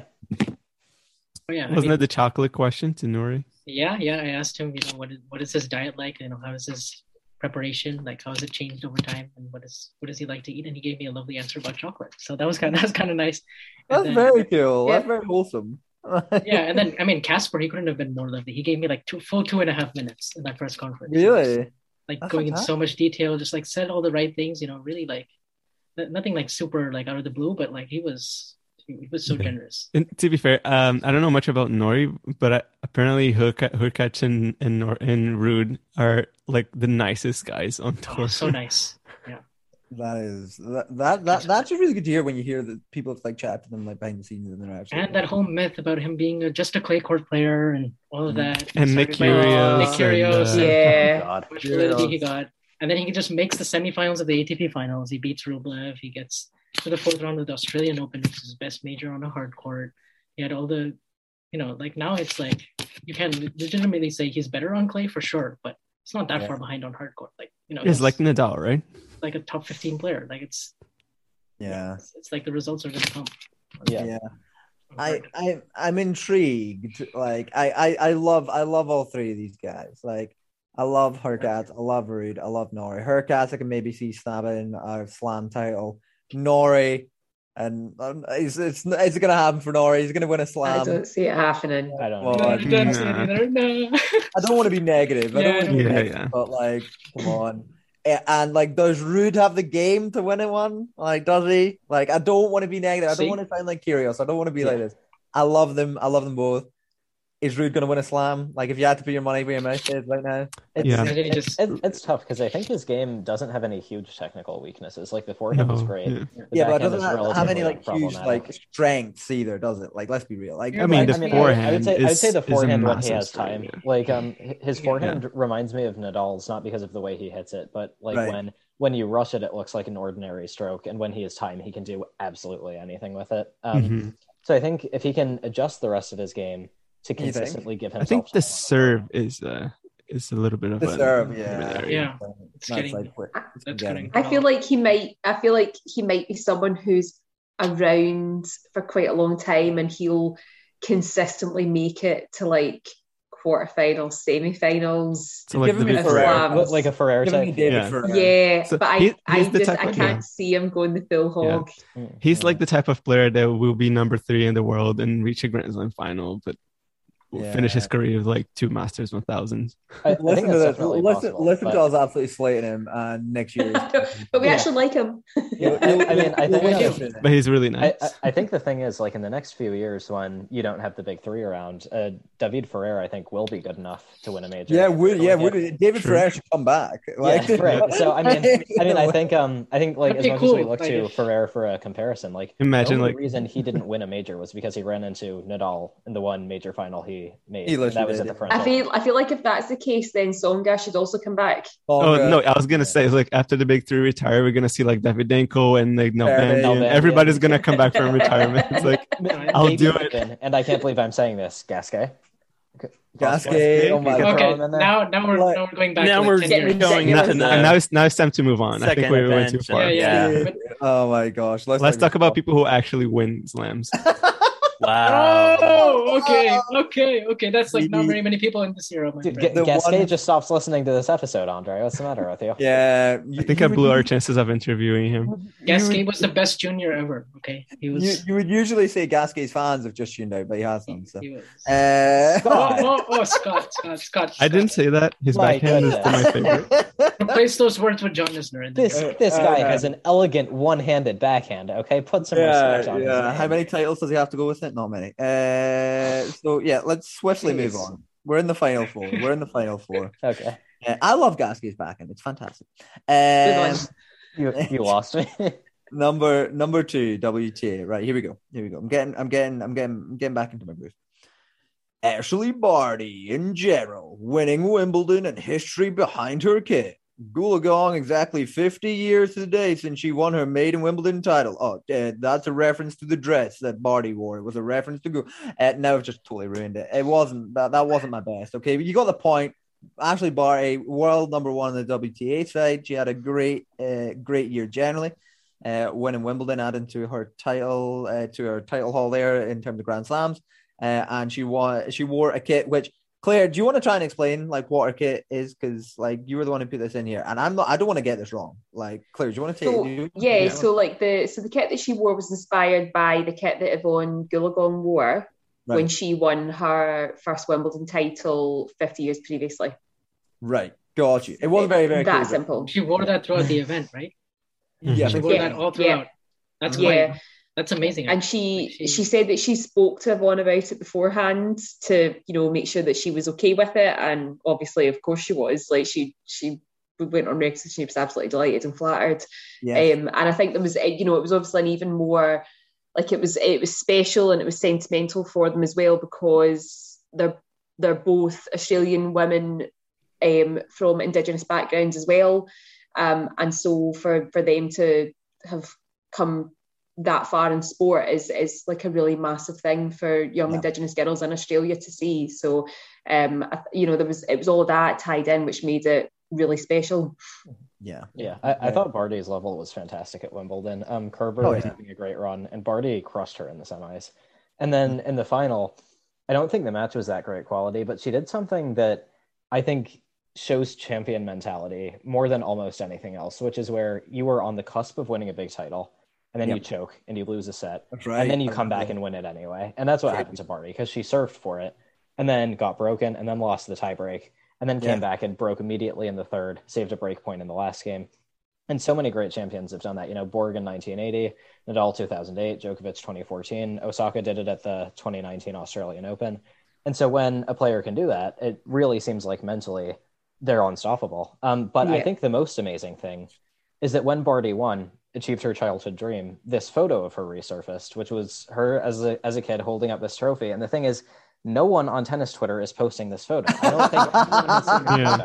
People I've don't never talk seen about it. you People- it? people I- just I'm don't talk not, about I've never uh, seen it. Imagining it well. Yeah. and, and, you know, like she's small and she looks all cute with the trophy, and no one is talking about this photo. Yeah, it's it's a a really beautiful underrated photo. Beautiful Um, Oh, and I, I- I think I think you should should share that. That's like well, well, well, Let- well, definitely leave it in the yeah. description uh, Yeah. you- we- if we can find it. yeah, if we're, we we're- can we're find gonna Oh, pin it oh, it'll be hard to accounts, find. but, You'll yeah. need to go right into the archives. Jour- But let me journalistic guess, is it talents like are so beyond. is it like her, her holding the trophy and the year underneath it, and then like next to it is her holding the Wimbledon trophy with the year underneath it? Is it something like that? How did you guess? I mean, no one has seen this thing. Oh my god. Claire, Claire, we are in the presence of two geniuses. Like this, this is ridiculous. Um, but anyway, it was in in all seriousness, it was it was really impressive. Um, Yeah. It's it's always heartwarming to see someone achieve something they've aspired to for Yeah. so long, and um, I think more major titles ahead for Barty. Absolutely. I would Just think- feels yeah, right. definitely. And I really, I really wish for her to win the Australian Open because the the Yeah. past few years she definitely lost because she was under so much pressure that she just couldn't put herself together. yeah. Um, she, I think she Yeah. lost against Muchova this year, right? Yeah, It was a match that she strange should have match. won. Very strange. Should have she won, was yeah. Mm. she was up like a set in a break, and then Yeah. Muchova took a timeout for abdominal injury, and Yeah. just got thrown off by the whole thing. It was weird. Yeah. Yeah, Mhm. I can see her winning it. Um, I watched her courtside uh, beat uh, Angie Kerber in Cincy, and when she sauntered past me, like she had like you know they call it the champion's mentality of just like a steely focus about her, and I was like, she can win this title and go on to the win the go on to win the U.S. Open. Um, sadly, she did not. Um, but yeah, she can definitely win the Australian And- Open. yeah. Another strange match for her against uh, Yeah. Rogers in the US Open. Yeah. That was a Yeah. turning Yeah. point right there because then yeah, the winner of that match plays Raducanu. Yeah. Mm. Man, but Barty Raducanu could have been amazing. Um, Yeah. That would have But yeah, been I think- incredible. I, I think Barty has one of the most I mean what the best game on the WTA right now, but also like one of the most unique. Like she she has one of the best serves and she's not tall. I think she's five four or five five. Five, Um, yeah. and Yeah. yet she can come up with these massive serves anyway. Like Pliskova is much taller and Barty outserved her Yeah. in the Wimbledon And it, final. it, it, it Um, only goes to show like the the power of like hitting the spots constantly. yeah, exactly. Yeah, the And then- placement is so yeah. great. And, and Yeah. that's And been also huge the for power of greats a like good Federer slice. and Djokovic. Mhm. Yeah. She she maneuvers the ball around the court so well. Yeah. I mean, does. I mean, it's not only just with the slice, like the angles she can find with the forehand, and then Yeah. you know, Yeah. occasionally she'll mix in a topspin backhand where you're just not expecting it, and you go to the backhand and she'll lob you, she'll slice it low at your feet, or she'll Mhm. pass you down the line. It's she's like thinking like three moves ahead. Yeah. Very impressive. Yeah. Yeah. Um. I mean, th- this is a bit of a tangent, but when she was playing uh, Sorribes Tormo in the first round at uh, the Olympics, um, which was a match she lost, um, and I mean, her and Barty's topspin backhand is by far her biggest weakness, but she was down set points in the first. And I think on back to back points, she hit like these backhand winners into like the corners of the court. And it was Mhm. like my brain was melting because it was like, this is the craziest thing. Um, but yeah, I mean, the slice is outstanding. The forehand is outstanding. Um, like the the backhand is generally a weakness, but one that she shields incredibly well. Um, so I'm excited to see her play again. I'm I, I'm intrigued. I've seen a few people making ridiculous calls that she's going to win all four majors next year. No. Uh, I don't. I'm not sure. Nah, not sure about that. that. Yeah, I, I mean, it's not, it's not a knock on her. The field is just way too deep. I mean, Yeah. to be fair, I feel like there is barely like who can call this ever? Like it's it's No, it's an- know. it just happens. Like we were we were doubting that Predict- Djokovic would be able to do it, and he was like a match away. Like we were starting to believe by that point, and he lost. Yeah, I mean, and, and the thing is, like, Djokovic is like the greatest ever. Barty, as as awesome as she is, like, she's won a couple of majors. You know, like, Yeah. I think pre- predicting all four is one of the craziest Yeah. things you can do. Yeah, it would, it it it it's would not be that good. much further ahead of the field. Yeah, true, true. Uh, Like- I, I, I think like, I, I, I think Barty. I, I'll definitely predict Barty wins another major next year. It, Mhm. Like, I, I think, Mhm. and her game is so much so that like it could literally be any one of them. Like, like, like, picking, Yeah. like Wimbledon, U.S. Open, uh, Australian. Yeah, the pressure as long as she handles that, I see her getting an Australian. I think Uh, U.S. Open is the one that's that's her least favorite. She's never been past the fourth round. Yeah, And she, just New York doesn't quite mesh with her vibe. I feel probably like not. you know, Yeah, Mm. yeah, the, the yeah. personality that she is. I feel like Yeah. once she embraces New York, though, could happen Yeah. for her there, but it's, Yeah. it's probably more unlikely. We'll Needs to get take a like few lessons with uh, Leylah. champion. Absolutely. Yeah, Um, but yeah, it was uh, it was it was good to see. It was good to see Barty Barty perform well this year. Um, Yeah. yep, on all Guys. surfaces. So it was Yeah. great. yeah, for sure, guys. We're in the final We're in the final stretch. final three. We're in the final three, really. Yeah. Here. Um. So yeah, like you know what? If you're still with us now, guys, you're in the home Yeah. stretch. There's only another three hours to go, so we're almost there. Um. So cutting over to the ATP side, number two. Medvedev winning his first slam after losing earlier in the year in Australia. This sounded Uh, like a like a hockey announcement. it was Yeah, really but pretty good. Yeah, But pretty good, right, Andre? Like, uh, uh, The- like The first, uh, the, the the previous one was like a Norrie backhand. It's like you know, it's it's not pretty, but it's effective. Uh-huh. Right, oh, like how uh, this one was better than that. This one was okay. Yeah, yeah. It was more. It was more like a Gasquet backhand. More. You, you mean like looks very after- pretty but doesn't really do much? Yeah, Like if you, Hey, come on! It makes no, tennis. it's like a highlights. one-time winner. It's like a one-time beautiful backhand winner. my God. Um. In any case, uh, Medvedev, anyway, Daniel, Daniel, Daniel, Daniel, Daniel, uh, Peter's favorite player, um, along with Djokovic. Uh, so uh, Peter, Peter, Peter's year on the ATP side of things uh, was was just fantastic, wasn't it? Wasn't it, Peter? It Uh, truly was. I mean, the storybook ending to a great year for Medvedev. It's like, hey, you know, I could, you know, go against Novak and try to figure out his game in the Australian Open and then Uh-huh. beat him 6 4, 6 4, 6 4 at the Uh-huh. US Open, just Mhm. defeating him and not uh, letting him get the calendar slam. It's just Yeah. a, a great, a great It was narrative. I, was I mean, who who could have called it? you did. Your. Oh, I did, didn't I? Peter he, knew. he was actually the odds-on favorite. Like he was actually the odds maker's favorite going into that Australian Open fight. Was he I- actually? I, I was Yeah. convinced he was going to win. I, Like I said on odds so many different Oh, podcasts. Owen makes the odds. I mean, Yeah. to be fair, he was on like a 20 match win streak. He'd beaten 12 was. top 10, top 10 players. Like he was Yeah. killing it. Like he Yeah. won, you know, the year Mhm. before that, like ending the Yeah. year and all that. And then And, That's right. and that, that final. final was bizarre because it wasn't a straightforward demolition. It was like the first set was close, and then he went up a break at the start of the second. And it was only when he got broken back and then he got broken again that I was like, oh crap, something's it's like he's not Yeah. playing well at all. And then it just didn't turn around from there. It was Yeah. like physical until five all, and then you're like, and then Djokovic was just like, you know what? I don't want to play physical rallies anymore. Yeah. I'm just gonna Yeah. cut down here. I'm gonna, you know, gonna Yeah. actually attack and come forward and come to the net. Yeah. Yeah. it, it did feel like the match could turn around because like I think he he broke he, he broke back right in the second set. I think he did. Yeah. No, Yeah. not He in the second. He, he he was was- up a break at the start of the He was second. up a break. Oh yeah, yeah. So and that's he when broken three times. Yeah, yeah, and then- it felt it like was something was gonna happen at Yeah. that moment, but then yeah, it didn't. I, I, I thought Yeah. it was going to be push pull. Like my bet going in, the only thing I was convinced of was that they would split the first two sets, and when that didn't happen, I was like, yeah, this is over. Like, no, yeah. not taking place, Yeah, yeah.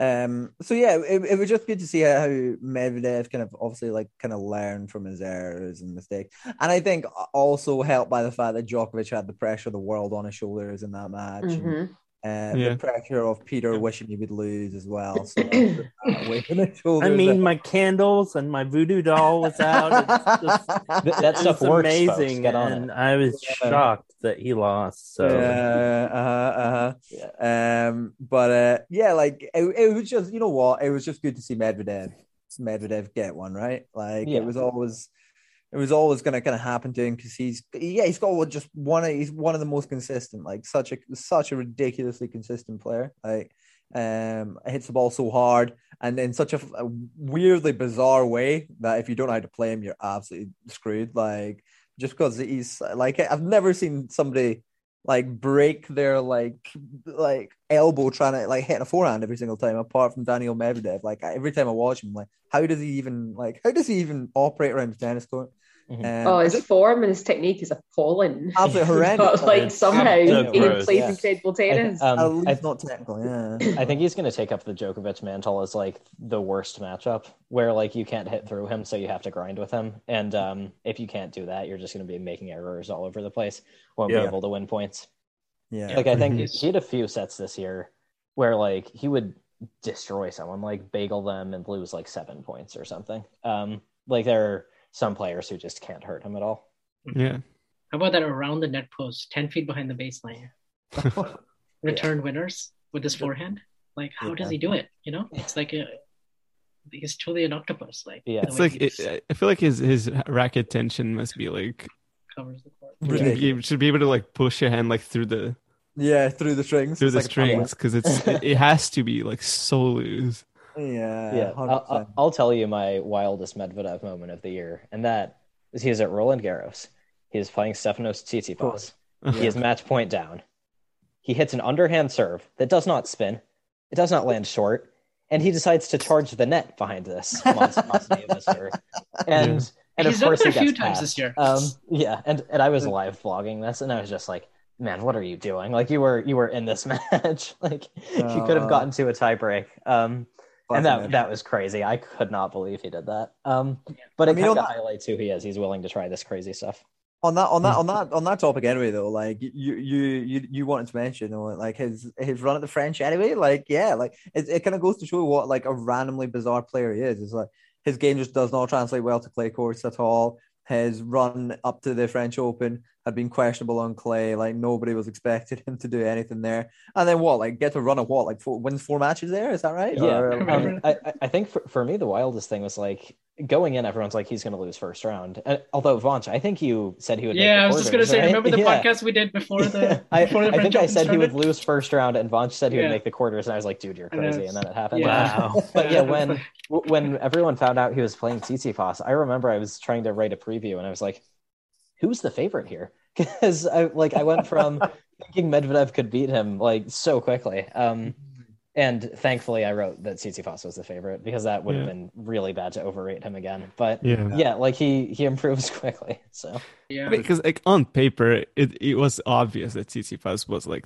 the favorite but it's like the nature of unpredictability like around Medvedev is like is he really just gonna peak out of absolutely nowhere to find level to beat one of the most informed clay court players of this Yeah. season yeah, and he had demolished also Tsitsipas at the Australian Open as well. So yeah so it's like yeah it, it, it felt that you should call Tsitsipas but in the end of the day it's like but does he Maybe. though Maybe you know. Maybe. yeah. I believe. My my wildest moment with Medvedev was uh, me sitting courtside in Cincy when he ran into the camera, and I Oh was like, God, you were there for that. "This this guy, like he's going to get mad." And of course, he kicked over the uh, camera, and the cameraman was just like, "What do I do?" Oh my Just, like God. running behind it.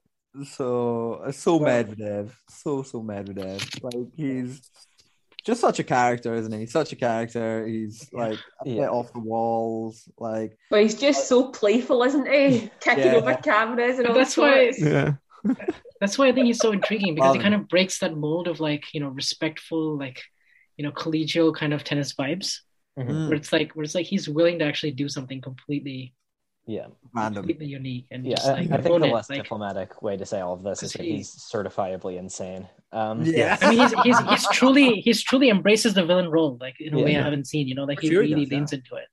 that Yeah. that I- yawn against Sinner, that like who Yeah. who does that, and the way he played the end of that match, I was like, "What are you doing, man?" And he won. Like, I Imagine. I my my favorite Medvedev moment will always be like when he was like telling to the New York crowd, like you guys are the reason that I win. And so oh, just like it. puts his heart like closes his eyes and like lifts his arms like yes. Shower me sleep. with booing. Yeah. When you go to sleep Yeah. tonight, know that I won. I want you to know. Yeah, that I won because of you. And Yeah. like, amazing. Like remember in the Davis Cup, Bublik, like he tried to imitate that He said oh, it, yeah. yeah. after one of his matches. So- But I think he was talking to Quoted the. Kazakhstani people. I don't know. Yeah, yeah, yeah. Which Yeah. which were very loud, by the way. yeah, yeah, and and, this And very organized. like Mhm. and Medvedev's paradox. He's like he, the New York crowd loves him, even though he you know like flipped them off, and then like they booed him, and he's like, "Yes, boo me more," and now like they like him because he They like him 'cause they apologized. don't- Like, yeah, amazing. amazing. That's because the US Open crowd are the absolute worst. They're like they just jump on, they just jump Like- on a player bandwagon, and they're like, Yeah. "Yay, I love you, I mean, yay!" it's crazy because in print you see amazing atmosphere when it really means a bunch of screaming drunk people. Like Yeah, who they enjoy the whoever. dramatics. Yeah. They they Yeah. yeah. they enjoy it. And they root for the people who are coming back, like on the comeback or they're on the Oh, who doesn't? like underdogs. them? you know, the underdog mentality. I like Yeah, yeah. They they love that. They love Except that. for Federer, and they love Federer. They just adore Rog. I mean, who doesn't adore Rog apart from Serbian fans? Have you ever played in Serbia? Whoa, whoa, whoa. Imagine if you played in Serbia. Okay, like that would be that would be quite something. to Yeah, say. Yeah. be- yeah, you're not wrong. Yeah. Um, but um, but yeah, like it was just good to see, good to see someone, someone you get another, get another Grand Yeah. Slam. And you know who else is new and just got a Grand Slam? Andre, Andre, why didn't why didn't you do these Wow. segments? Just too much, too good, too I'm just, good. I'm just giving you the cues. I'm just dropping it. Yeah, it's going well. It's going well. It's going well. Uh, what we're do we we're think into of the Medvedev? final two. Final two. This is so Does he win a major next year again? Who who Medvedev? Oh Yeah. yeah, 100%. I, I think he wins the U.S. Open again. Give him a Yeah, US. so? actually. Yeah, give him a US Open. I, I, I But think you know Djokovic what? will beat him at the Australian, and then Medvedev wins the U.S. Open. I I want Thiem to come back and win one of the hardcore majors. I, I, I I, want I, him do, to- I do too. Andre. Thiem comes mean, the back and French win Roland Garros and the U.S. Open next year. Bold call of the night. Yeah, um, Okay. I I think something that like everyone has forgotten is that in 2020, Thiem beat Medvedev in straight sets at the U.S. Open. Like, Absolutely. and That Yeah. was like And the now- and now he's just gone. match. Now Yeah. it's just yeah, like a blank area on the ATP, really, like Yeah. where Thiem used to be. Um, so yeah, we'd love we'd love to see Thiem back. Mhm. Um, but um, yeah, talking about the US Open. See, Andre, I'm getting, I'm getting. the yeah, there you go. right, all right, yeah. Um, uh, here we go. Number one on the WTA side. This is big, guys. Drum roll. This is a drum roll. Emma Raducanu winning the U.S. Open from qualifying. Leylah Fernandez in the final.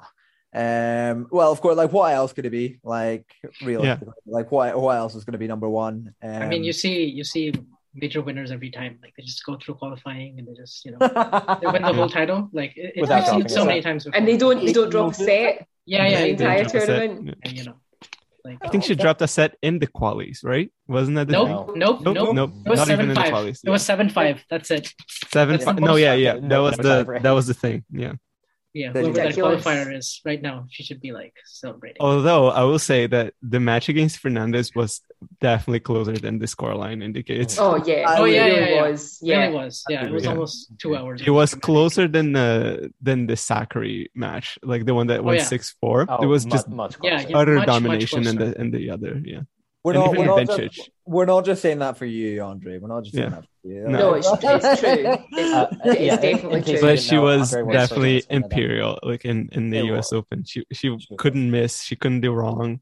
Yeah. like Yeah. just just out of nowhere really as well okay like she'd had the run at wimbledon and you know uh, i think british fans predominantly had seen her at battle of the brits at the start of the year as well um i had like playing mixed i think with andy is that right uh or like, Yeah. Mhm. Andy. Yeah. um so like she had that as well but like i mean who like what like Because what, like, yeah, what because here's the thing: the run at Wimbledon. I think she got a wild card into the main draw. Yeah.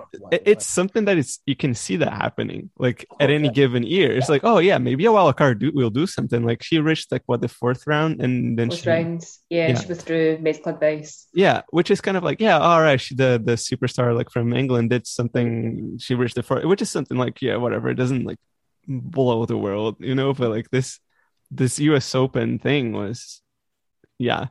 Yeah, absolutely insane.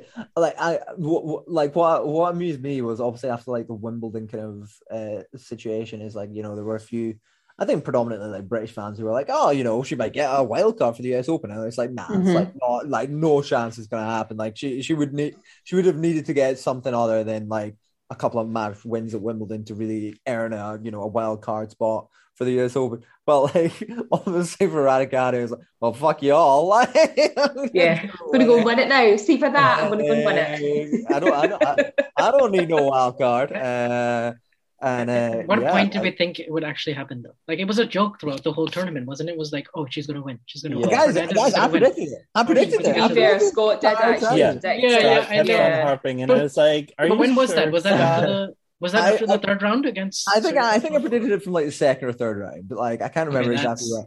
Like it started off as a joke and No, then it Yeah, yeah. it did. Yeah. It did. Wait, It did. It started off as a joke and then what are you he said about? again, like I'm I actually legitimate. thinking the Yeah. more I say it, the, the, the more I believe it. And then by the end, Peter and I were like, Scott actually got this right. Like he really did call it. But I, I tell you, even when even when she went into the final against Leylah, yeah. I was still like, I I, don't know how this is going to go here. I'm so nervous. No, I'm yeah. so nervous. I think I think almost I would have preferred her to be eh, like entering a final against somebody who was like established. Do you know what I mean? Like, yeah, Oh, like, yeah, no. because at that point you're like, you know, she's going in there and like there's like literally zero pressure, and you know because she's going in against the a huge name or you know something like that. But like it, it was like two teenagers, like uh, what a year apart, like just. Mhm. Well, they're, they're like a month apart because They're a uh, month apart, yeah. Fernandez turned 19 during the tournament. Yeah. Absolutely. Like Yeah. just just absolutely crazy to watch. Like Yeah. Yeah. no. like and and will we ever see it again? Like who knows? Like who knows if in our lifetime we see something like I that mean, happen. probably not. Like, I think for me, the craziest thing was Raducanu had a quote where she was like, "Yeah, you know, like during the tournament, I've been learning to slide." I'm like, "What do you mean you've been learning to slide? Like during a tournament? Like this is something you learn over a decade, not in the Yeah. space of two weeks." Yeah. And she's It's the way she's like, yeah, I sliding didn't like know I it's could do that on hard courts. Yeah, Yeah. like and, and and I mean, and this is not a dig at Osaka at all, but like you know, Osaka still struggles with sliding on clay, like after Yeah. a couple of years of playing on that surface, and it's like you know this is some this is completely abnormal, like unheard of, like that you can learn how to do this so quickly. I I will say though that like s- sliding is a th- is a thing that's on hardcore like on clay it's you should just be able to slide honestly like the fact that Osaka can't do it I think it's just strange like it's for me it's hard to grasp but like Yeah. um having grown up playing on clay but on hardcore what basically it takes is like for you to be brave enough to do it because like Yeah. you're the the difference is in the type of technique that you apply to do it. Like for example, if you think of a Osaka, she will normally prefer the like small steps to get to to a shot, or Federer as well. Like he prefers to like kind of like step over to the ball and like give like bigger steps to get there. Like whereas like if you take like Nadal and Djokovic, they're just like running and they put themselves in position and they that's that's when this light happens. And like I think in the heat of the moment, like Raducanu's technique just allowed her for to doing that Yeah. um which is kind of like i think she learned that she was in fact able to do it but like i'm pretty sure that like before she was like there's no way i can't do this because i mean i'm afraid i'm just gonna roll my ankle and just, you know because that's the fear like i'm just like at, at, wor- at, at best you roll your ankle at worst it's gonna like ruin your knee for like Yeah. six Which months she did. but she did and She she, did in won the the final, us yeah. open and she's still healthy well well, she isn't on. that healthy now but that's not because of this lighting so yeah, for sure, for sure. Uh, like, yeah, I, I- you know what? Like on this note, like shout out Leylah Fernandez as well, right? Like, Mm-hmm. I feel like we should shout her out. as I'll well. let you guys do the talking on that one. I mean, I just want to listen to you guys praise Leylah. I, I think it was such a fascinating contrast because you had Radu Raducanu demolishing everyone, and um, and like like she can't control this, but not especially high ranked players. And then you had Fernandez kind of playing three top five players on the way to her. The really final. grafting Kind of- our way to the final. Yeah, and kind of constantly escaping by the skin of her teeth. Um, even the match against Kerber, like she almost lost that super physical. That was six two in the third, but um, yeah, and like you know both teenagers, but their route to the final couldn't have been more different. Um, so it was just so amazing to watch because you got the full spectrum of like wins. Her draw was just i mean i mean in the way she captivated that new york crowd like i just love her celebration of like you know arms to the sky like her Mhm. arm to the sky like like kind of conducting the crowd and stuff. It was just surreal because she, she had to come back from behind like against osaka. She osaka served for the match. She came back and Yeah, defending 6-4 in the champion at the U.S. Open too. Like that, that's not yeah. like and like Kerber was match is not playing way above her ranking. So it's like even Yeah. you know she was up like six four four two and she was Yeah. she was for sure it looked I like thought she Kerber might win. have it. Yeah. Yeah. Yeah. I thought she And then- did. Yeah.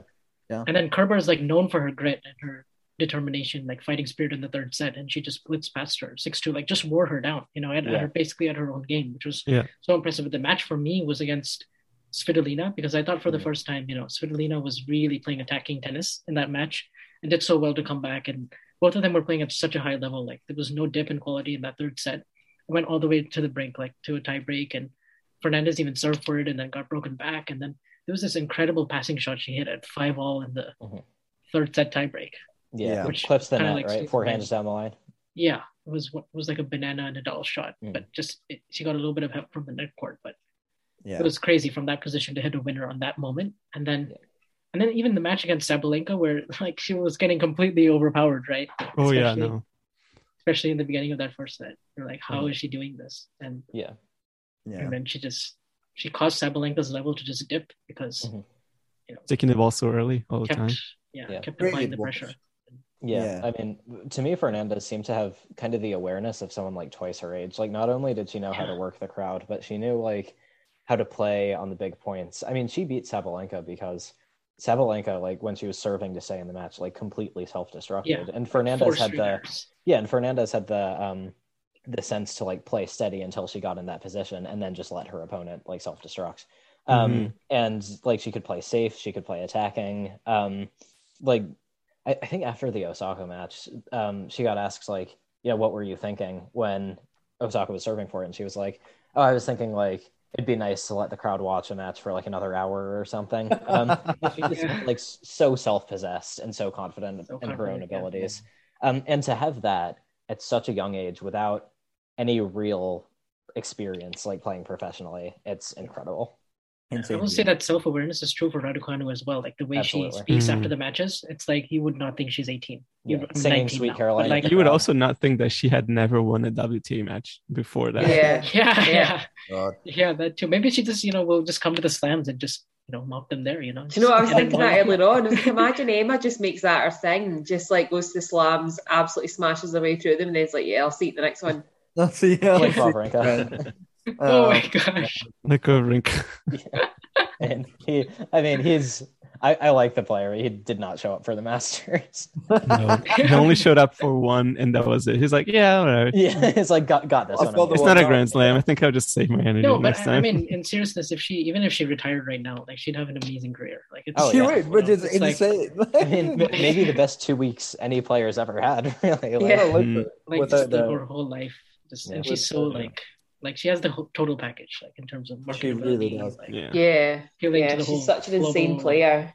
Yeah. It's going to be really interesting to see how both Leylah and uh, Emma handle uh, like the pressure Yeah. that they're Yeah. under because it's like, well, you know, okay, after this initial like buzz, after you know the next major comes and goes, it's like, well, like you know, now you're established, and now like you know, yes, that was good, but what else you have? So it'll be interesting. Yeah. Yeah. Uh, I hope I hope the best for both of them. It's very exciting, Mhm. but See. also you know, Yeah. we if they were to start a rivalry, Yeah, if they like exactly. start any kind of a rivalry, I would love to see. You know, it. even if it's like- be- even if it's like one match a year or like you know just Amazing. once they meet, you know, in like a fourth round or something Mhm. like that, it's like that'd be like that would be exactly what the WTA would need because Yeah. Mhm. like we have like so many another great for players, me but it, it would be amazing if of course it is the longest of shots that anybody has ever taken but like if they turned out into like another Evert Navratilova type of rivalry would be Oh, yeah, yeah, that would be Fantastic. I'd love that. Imagine Yes. getting to see that live. Um, yeah. yeah, I I think Mhm. for me the most interesting thing going forward is how they're going to handle the trauma of losing a really heartbreakingly close match because Yeah. like they're they're in the unique position where like their games are developed without them having to go through all the pain to get there. I mean, you look at someone like Shapo after that Wimbledon semi, that clearly hurt him deeply. He's Yes. not recovered Yeah. from it. He's going to keep losing like that, and he needs to come out the other side if he's going to win an, a major. Like Raducanu got there without, like she jumped over all the speed bumps basically, and Fernandez got close to doing the same thing. And so now I'm like, will they even run into these at all? Like, how are they going to react once they get there? Um, like it, it's really interesting because they're so young, so many years ahead, um, and there's still a lot of the tour out there for them to experience. Mhm. Yeah, Yeah. I mean, this was her second main draw of a major. Like, Mhm. she took a record that was like four. It took like four majors for like Bianca and Andreescu and Silic to like win a major. Yeah. like Yeah. they won another fourth. She literally have that. Like it's, I still can't believe it sometimes. Like she actually. Mhm. Yeah. Yes. Then, like, It's- yeah, I mean, uh, we could literally talk about them until until they. uh, We could be another entire episode on. on Yeah, those. you know, like Um, two hours. But, um, Yeah. let's let's let's let's move on to the final. Uh, All right. the, the final thing that we've got to PCB talk at about. last. Uh, yeah, PCB Yes. winning, but no. Uh, Peter you just almost like, um, no, number one on the ATP side, Djokovic. Historic season, one match away from calendar slam, ATP match of the year versus Nadal in Paris. Um, and for this one, I think it's only right that we cut across to uh, our, uh, our our resident biggest Novak fan, Peter. What are your comments on uh, on Novak, uh, Novak Djokovic's season? Like, how do you uh, like? How did you feel watching Novak this, uh, this season? Uh, I love how internally I I was about to say a sense of dread. Um, but I mean, the inevitable, like, he's going to win the calendar slam after Wimbledon. And I'm like, okay, like, you know, I think Medvedev can stop him. Uh, was I sure on that? Like, in Cincy? No. Like, I, I mean, Novak is just Novak. He's one of the best players of, you know, Not paying you saying that. who we, who we have. Um, okay, I'll stop there. Um, but I, I think that you know, honestly, after the Olympics, his mindset, like psychologically, like was shattered a little bit. Like, Yeah. I can't win against whatever the person was that won the gold, and even you know getting the bronze, and he's you know not. I, I don't think he was even close enough to winning a medal, and, and I think that you know kind of had a little chink in his armor of like you know I'm going to be you know the best for the season. So Yeah. it, it was it was just awkward to see him uh, how his on court demeanor was during Yeah. the whole entire Olympic stint. And I was like, you know, is he even going to play well at the US Open? And he reached the final, and so I thought that was good enough for him, hmm. but could not Yeah. win I the mean, title that in the end. and that also like kind of continued as well. Like, he- like, and again, we will talk more about obviously like his achievements this season were massive, like absolutely insane achievements. This Yep. this will go down in history as one of the best tennis seasons of all time for Novak. Like, uh, and, and just generally for for for tennis players generally, one of the best seasons ever. Um, but because of that, it's like the end like of the season, the last like month or so, when he has lost matches. Like he obviously, um, you know, the World Tour finals didn't win there. Uh, didn't win at the Olympics, uh, didn't win at the US Open. Those things, like uh, we're only mentioning those things, like in like the scope of the the season of Novak's generally, because it was such, such a surprise to see like him like this, and you know, like it's not like to say that I, I, don't, I don't know. He doesn't look like down on himself. He doesn't look just. He just looks a little bit more like uncertain of himself on the court, and you know, as he goes about, you know, his game usually so clinical in matches just hasn't been hasn't quite been there for him in in the big big moments, and it, it, it's so surprising because I mean, winning three majors in a row, like what the hell, like unbelievable achievement, um, and coming so close to to winning to winning the calendar slam, like must hurt, right? Like it must be it must be Yeah. painful, must be Yeah. painful. Yeah. Um, I, but I ca- yeah. I'm just thinking like for his season was so impressively good, like in uh, up to Wimbledon, that you obviously kept thinking like, oh, this is gonna keep going like that ridiculous, like ridiculously good way. And then his after that, he wasn't bad. He was just not the greatest of all time. You know what I mean? It's just Yeah. he won Paris. He still qualified and made it the semi to the semifinals. Lost to uh quality player uh there in the World Tour finals. Um, he obviously did things when Ari in the Olympics, but you know he reached the final of the U.S. Open, lost to world number two, and one of the inevitable uh, Grand Slam winners. Like it, for Medvedev, was definitely a question of time of whether he was going to win the Grand Slam. Um, it's like, is he going to do it this year? Is he going to do it next year? Like, Hmm. so to reach a Grand Slam final, like the World Tour semi, World Tour final, semi-final, and winning a Masters 1000, Yeah. some players have that as their highlights in their Oh, their career highlight, yeah. So it's like it, it, it's it's just goes to show how if you get to 99%, the only thing that you look at is the 1% that you didn't get, 1%, not yeah. the 99 that you achieved. It's like it's Yeah. it's it's it's just so difficult in the perspective. And obviously the way that he went down, like straight sets, he was crying on court, like it was a scene, right? So it, it's Yeah. it's tough to it's tough to look at this season. Well obviously like maybe in, in the next year or two we're gonna start like looking at like hey like the season was ridiculously amazing. But right now it's it's tough to not remember the tough moments i guess. Yeah, I, I, I do agree to an extent, but when I think about Djokovic's 2021, to me it always comes back to that semifinal with Nadal and Paris.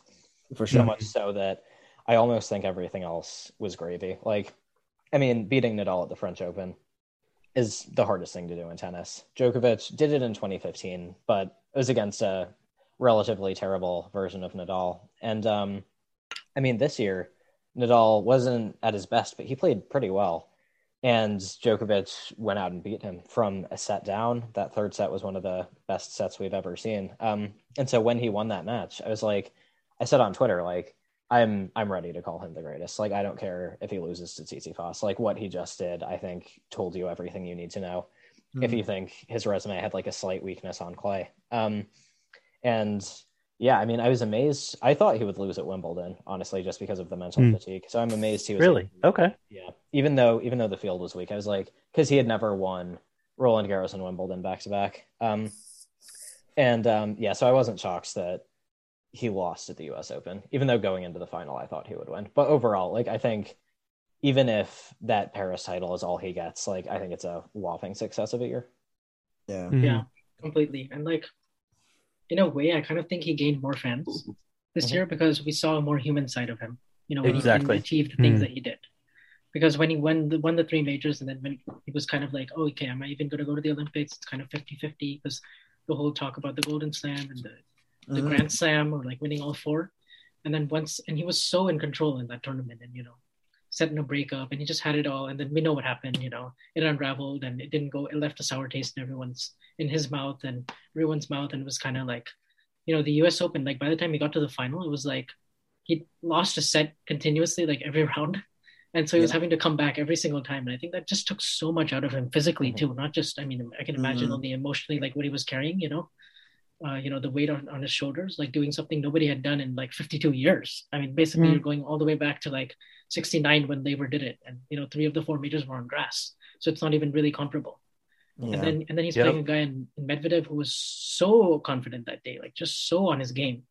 Yeah. To where even like the beginning part of the second set, you still thought, okay, if Djokovic has like a seventh or eighth gear, he's still gonna find it because he has he's been that clinical in big moments. And Yeah. it just when that didn't happen for him, and then those break points, Medvedev was able to save all of them. Uh, and it was just a combination of both two, and the, the physical and the mental, and it all just came crashing down. But then when he cried in that changeover, Yeah. I really think because the one time he actually had the crowd behind him, right, like the way he did in that U.S. Open final, it didn't go for him because he's played it so many times, and you know the U.S. Open, he's had such a tumultuous relationship all over the place with the crowd, like right since 2008, you know, basically since that Roddick match, and so it was just it was just kind of cool because I always think like you win more fans when you come so close and like you you know like and you there's like some doubt because it's like some it's like that human element of it you know Mhm. and so you kind of you kind of feel like they're a little more relatable in that sense Yeah. I think that's what made that's what made Andy Murray so relatable as well because you know Oh yeah. Oh, you, yeah. you really Yeah. you really Fans love a clawed his way. glorious failure. They Yeah. really So- do. So- They really do. I mean, um, a couple of things I've read about Djokovic that sort of just blew my mind was um, there was a New York Times thing about him that said like statistically, the more he Yeah. wins, the less popular he is, which is just Really? brutal. And uh, Uh, well, yeah, they, they did a graph of it or something. And then this a while ago, this writer Brian Phillips wrote like Djokovic kind of wants the crowd's support, but while Yeah. doing so, he plays tennis that is like perfectly calculated to take the crowd out of the match. Um, Yep. because it's so Yeah. precise, like so brutally perfect. Um, and it's like, yeah, that's that's true, and that's why I think the crowd warms to him when he cried because it's like he's never this vulnerable. Like he'll he'll get annoyed, but it's not going to affect him. And here it was like for once the pressure Yeah. was actually affecting him, and they're like, oh, you know, now now we love you. Um, Yeah, I mean, right it, there- and right it was there. nice, but it was also kind of sad. Yeah. Mhm. I think um I think what's interesting is that I saw quite a few uh Djokovic fans um suggest that this like this season like he actually you know like he didn't play his best like this wasn't the best of Novak Djokovic No, it wasn't. right? No, No, I don't think No. so. Not at all, 2011 no. was. like yeah, I mean, and yet he still was one match away from winning. Yeah. all Mhm. four It's games. ridiculous when you think about it. I, Yeah, I mean, the amount of times Open he was came pretty back, hilarious. Yeah, like from a set down. Like it's Yeah. you know almost seventy percent of the time he lost the first set, he came back and win. It Yeah. was like just a thing, you know. He's just gonna lose the first set. Yeah. It just Yeah. it Yeah. kept happening. Like Because imagine it- coming back from and it's like just this year too. Like he hasn't always done this. Like this is No, it's because you know? it's not about it's not it was not necessarily and that's like when you see why he actually got to the point where he won as as much as he did.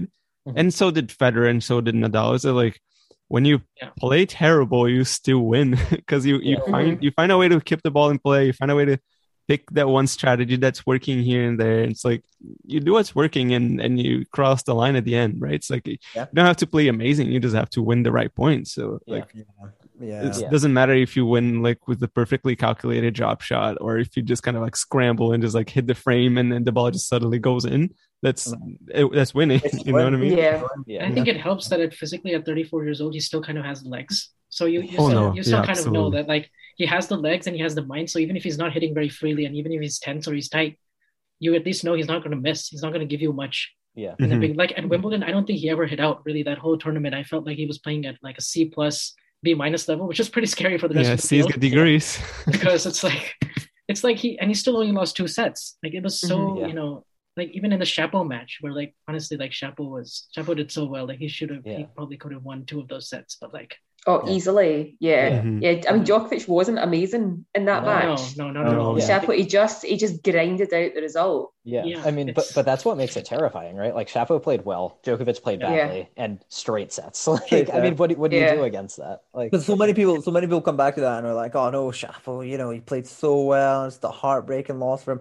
Heartbreaking loss for him. It was straight sets as well. Yeah. Like it was a heart- he played Yeah. so so well, and it was still it's-. Like absolutely because brutal. it's, it's just the ability of like keeping keeping your level consistent enough like consistently good enough like you- don't let it drop too much like Mhm. you know Um, that's yeah. that's what makes it because like the, the I, I can't really be saying stuff but like some matches that he could have lost it's um oftentimes his players have like significant dips in, in level that Yeah. allow him to Mhm. to surpass them at, at that moment. Like if you draw a graph, like his his his peaks aren't very high, but his his lows they remain higher than the peaks of the other guys. So like at that moment, that's when he gets you yeah, because Mhm. he yeah he would just be waiting for the opportunity. Sometimes it doesn't come. Like Yeah. Medvedev never really had a dip and too low that Djokovic was able to get back into it. But you know, No, yeah, for sure. yeah. for sure. I, I think um for me a crazy thing is like he's better in the big moments now than he used to be, even though his body Yeah. isn't quite the same. Like a stretch of play I'll remember is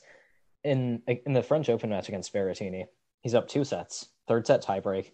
He's up five four with two serves, and he makes two consecutive horrific first ball errors, like good Yeah. serves, soft return into the net, and then he loses the set. And then next round, he's playing Nadal, third set tiebreak, everything on the line, and he just plays a perfect tiebreak and wins it. And I'm Yeah. like, yeah, he needed to win that one. He didn't needed he didn't need to win that other one, and Yeah. like he just pulled it off. Like no diff- no explanation, but he just doesn't.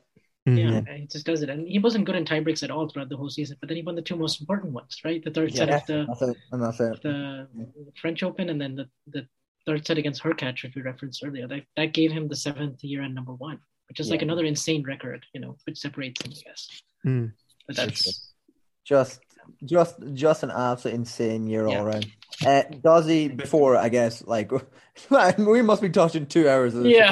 I, I think so. Uh, before before you guys round out this episode of tennis and bagels, uh, uh, one thing I want to I do I do want to ask like does does Djokovic do it next year? Does he does he get the twenty one? Does he get the two two one?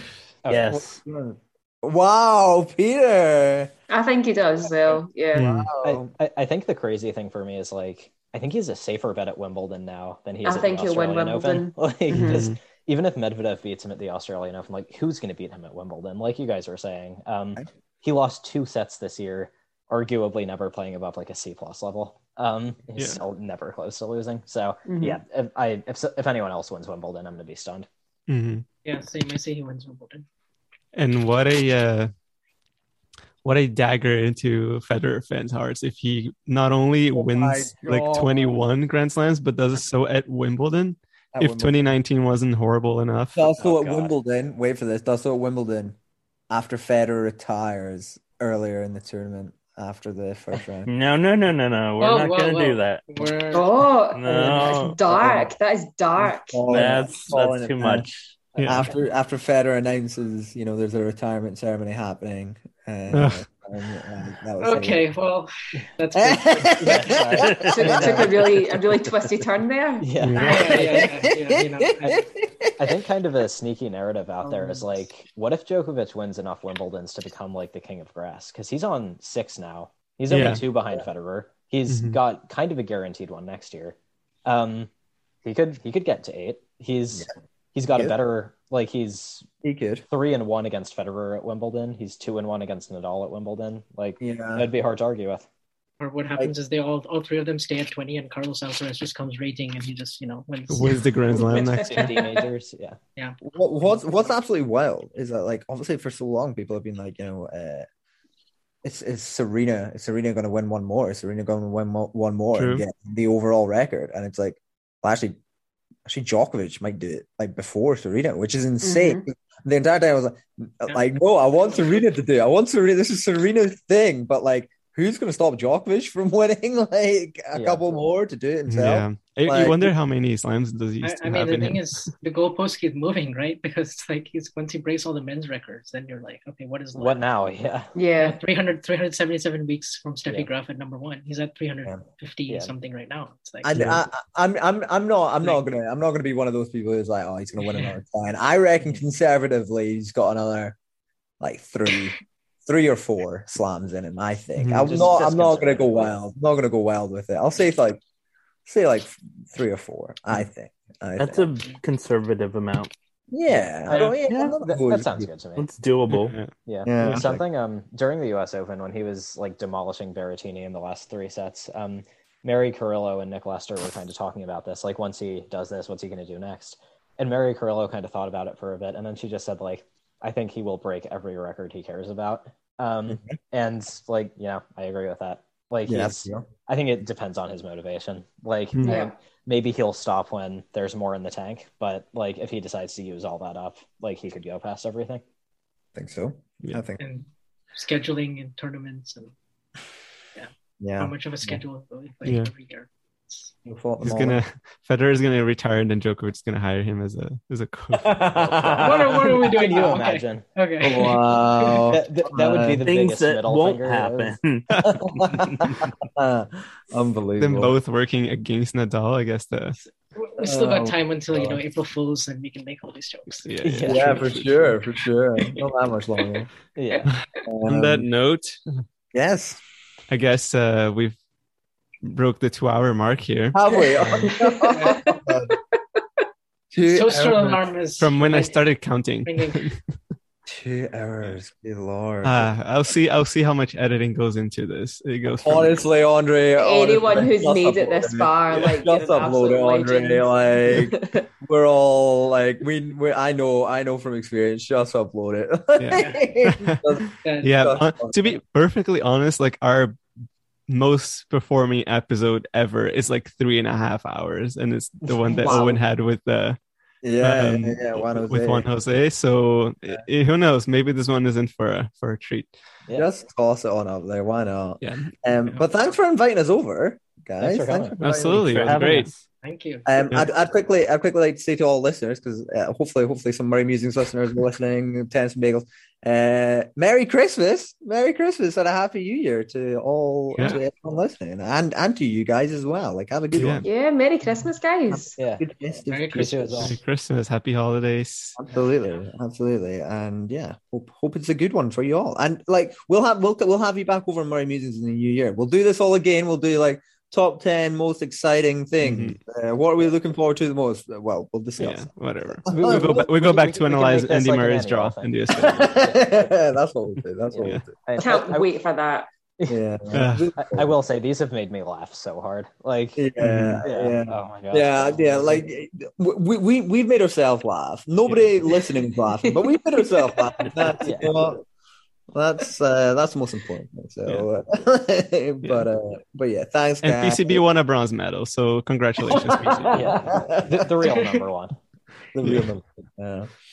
Oh dear. Anyway, so uh, again, happy holidays, Merry Christmas, enjoy time off, enjoy your families, enjoy winter or summer, if depending on where you are in the globe right now. Um, and uh, just plug your own Twitter accounts and whatever else you need to.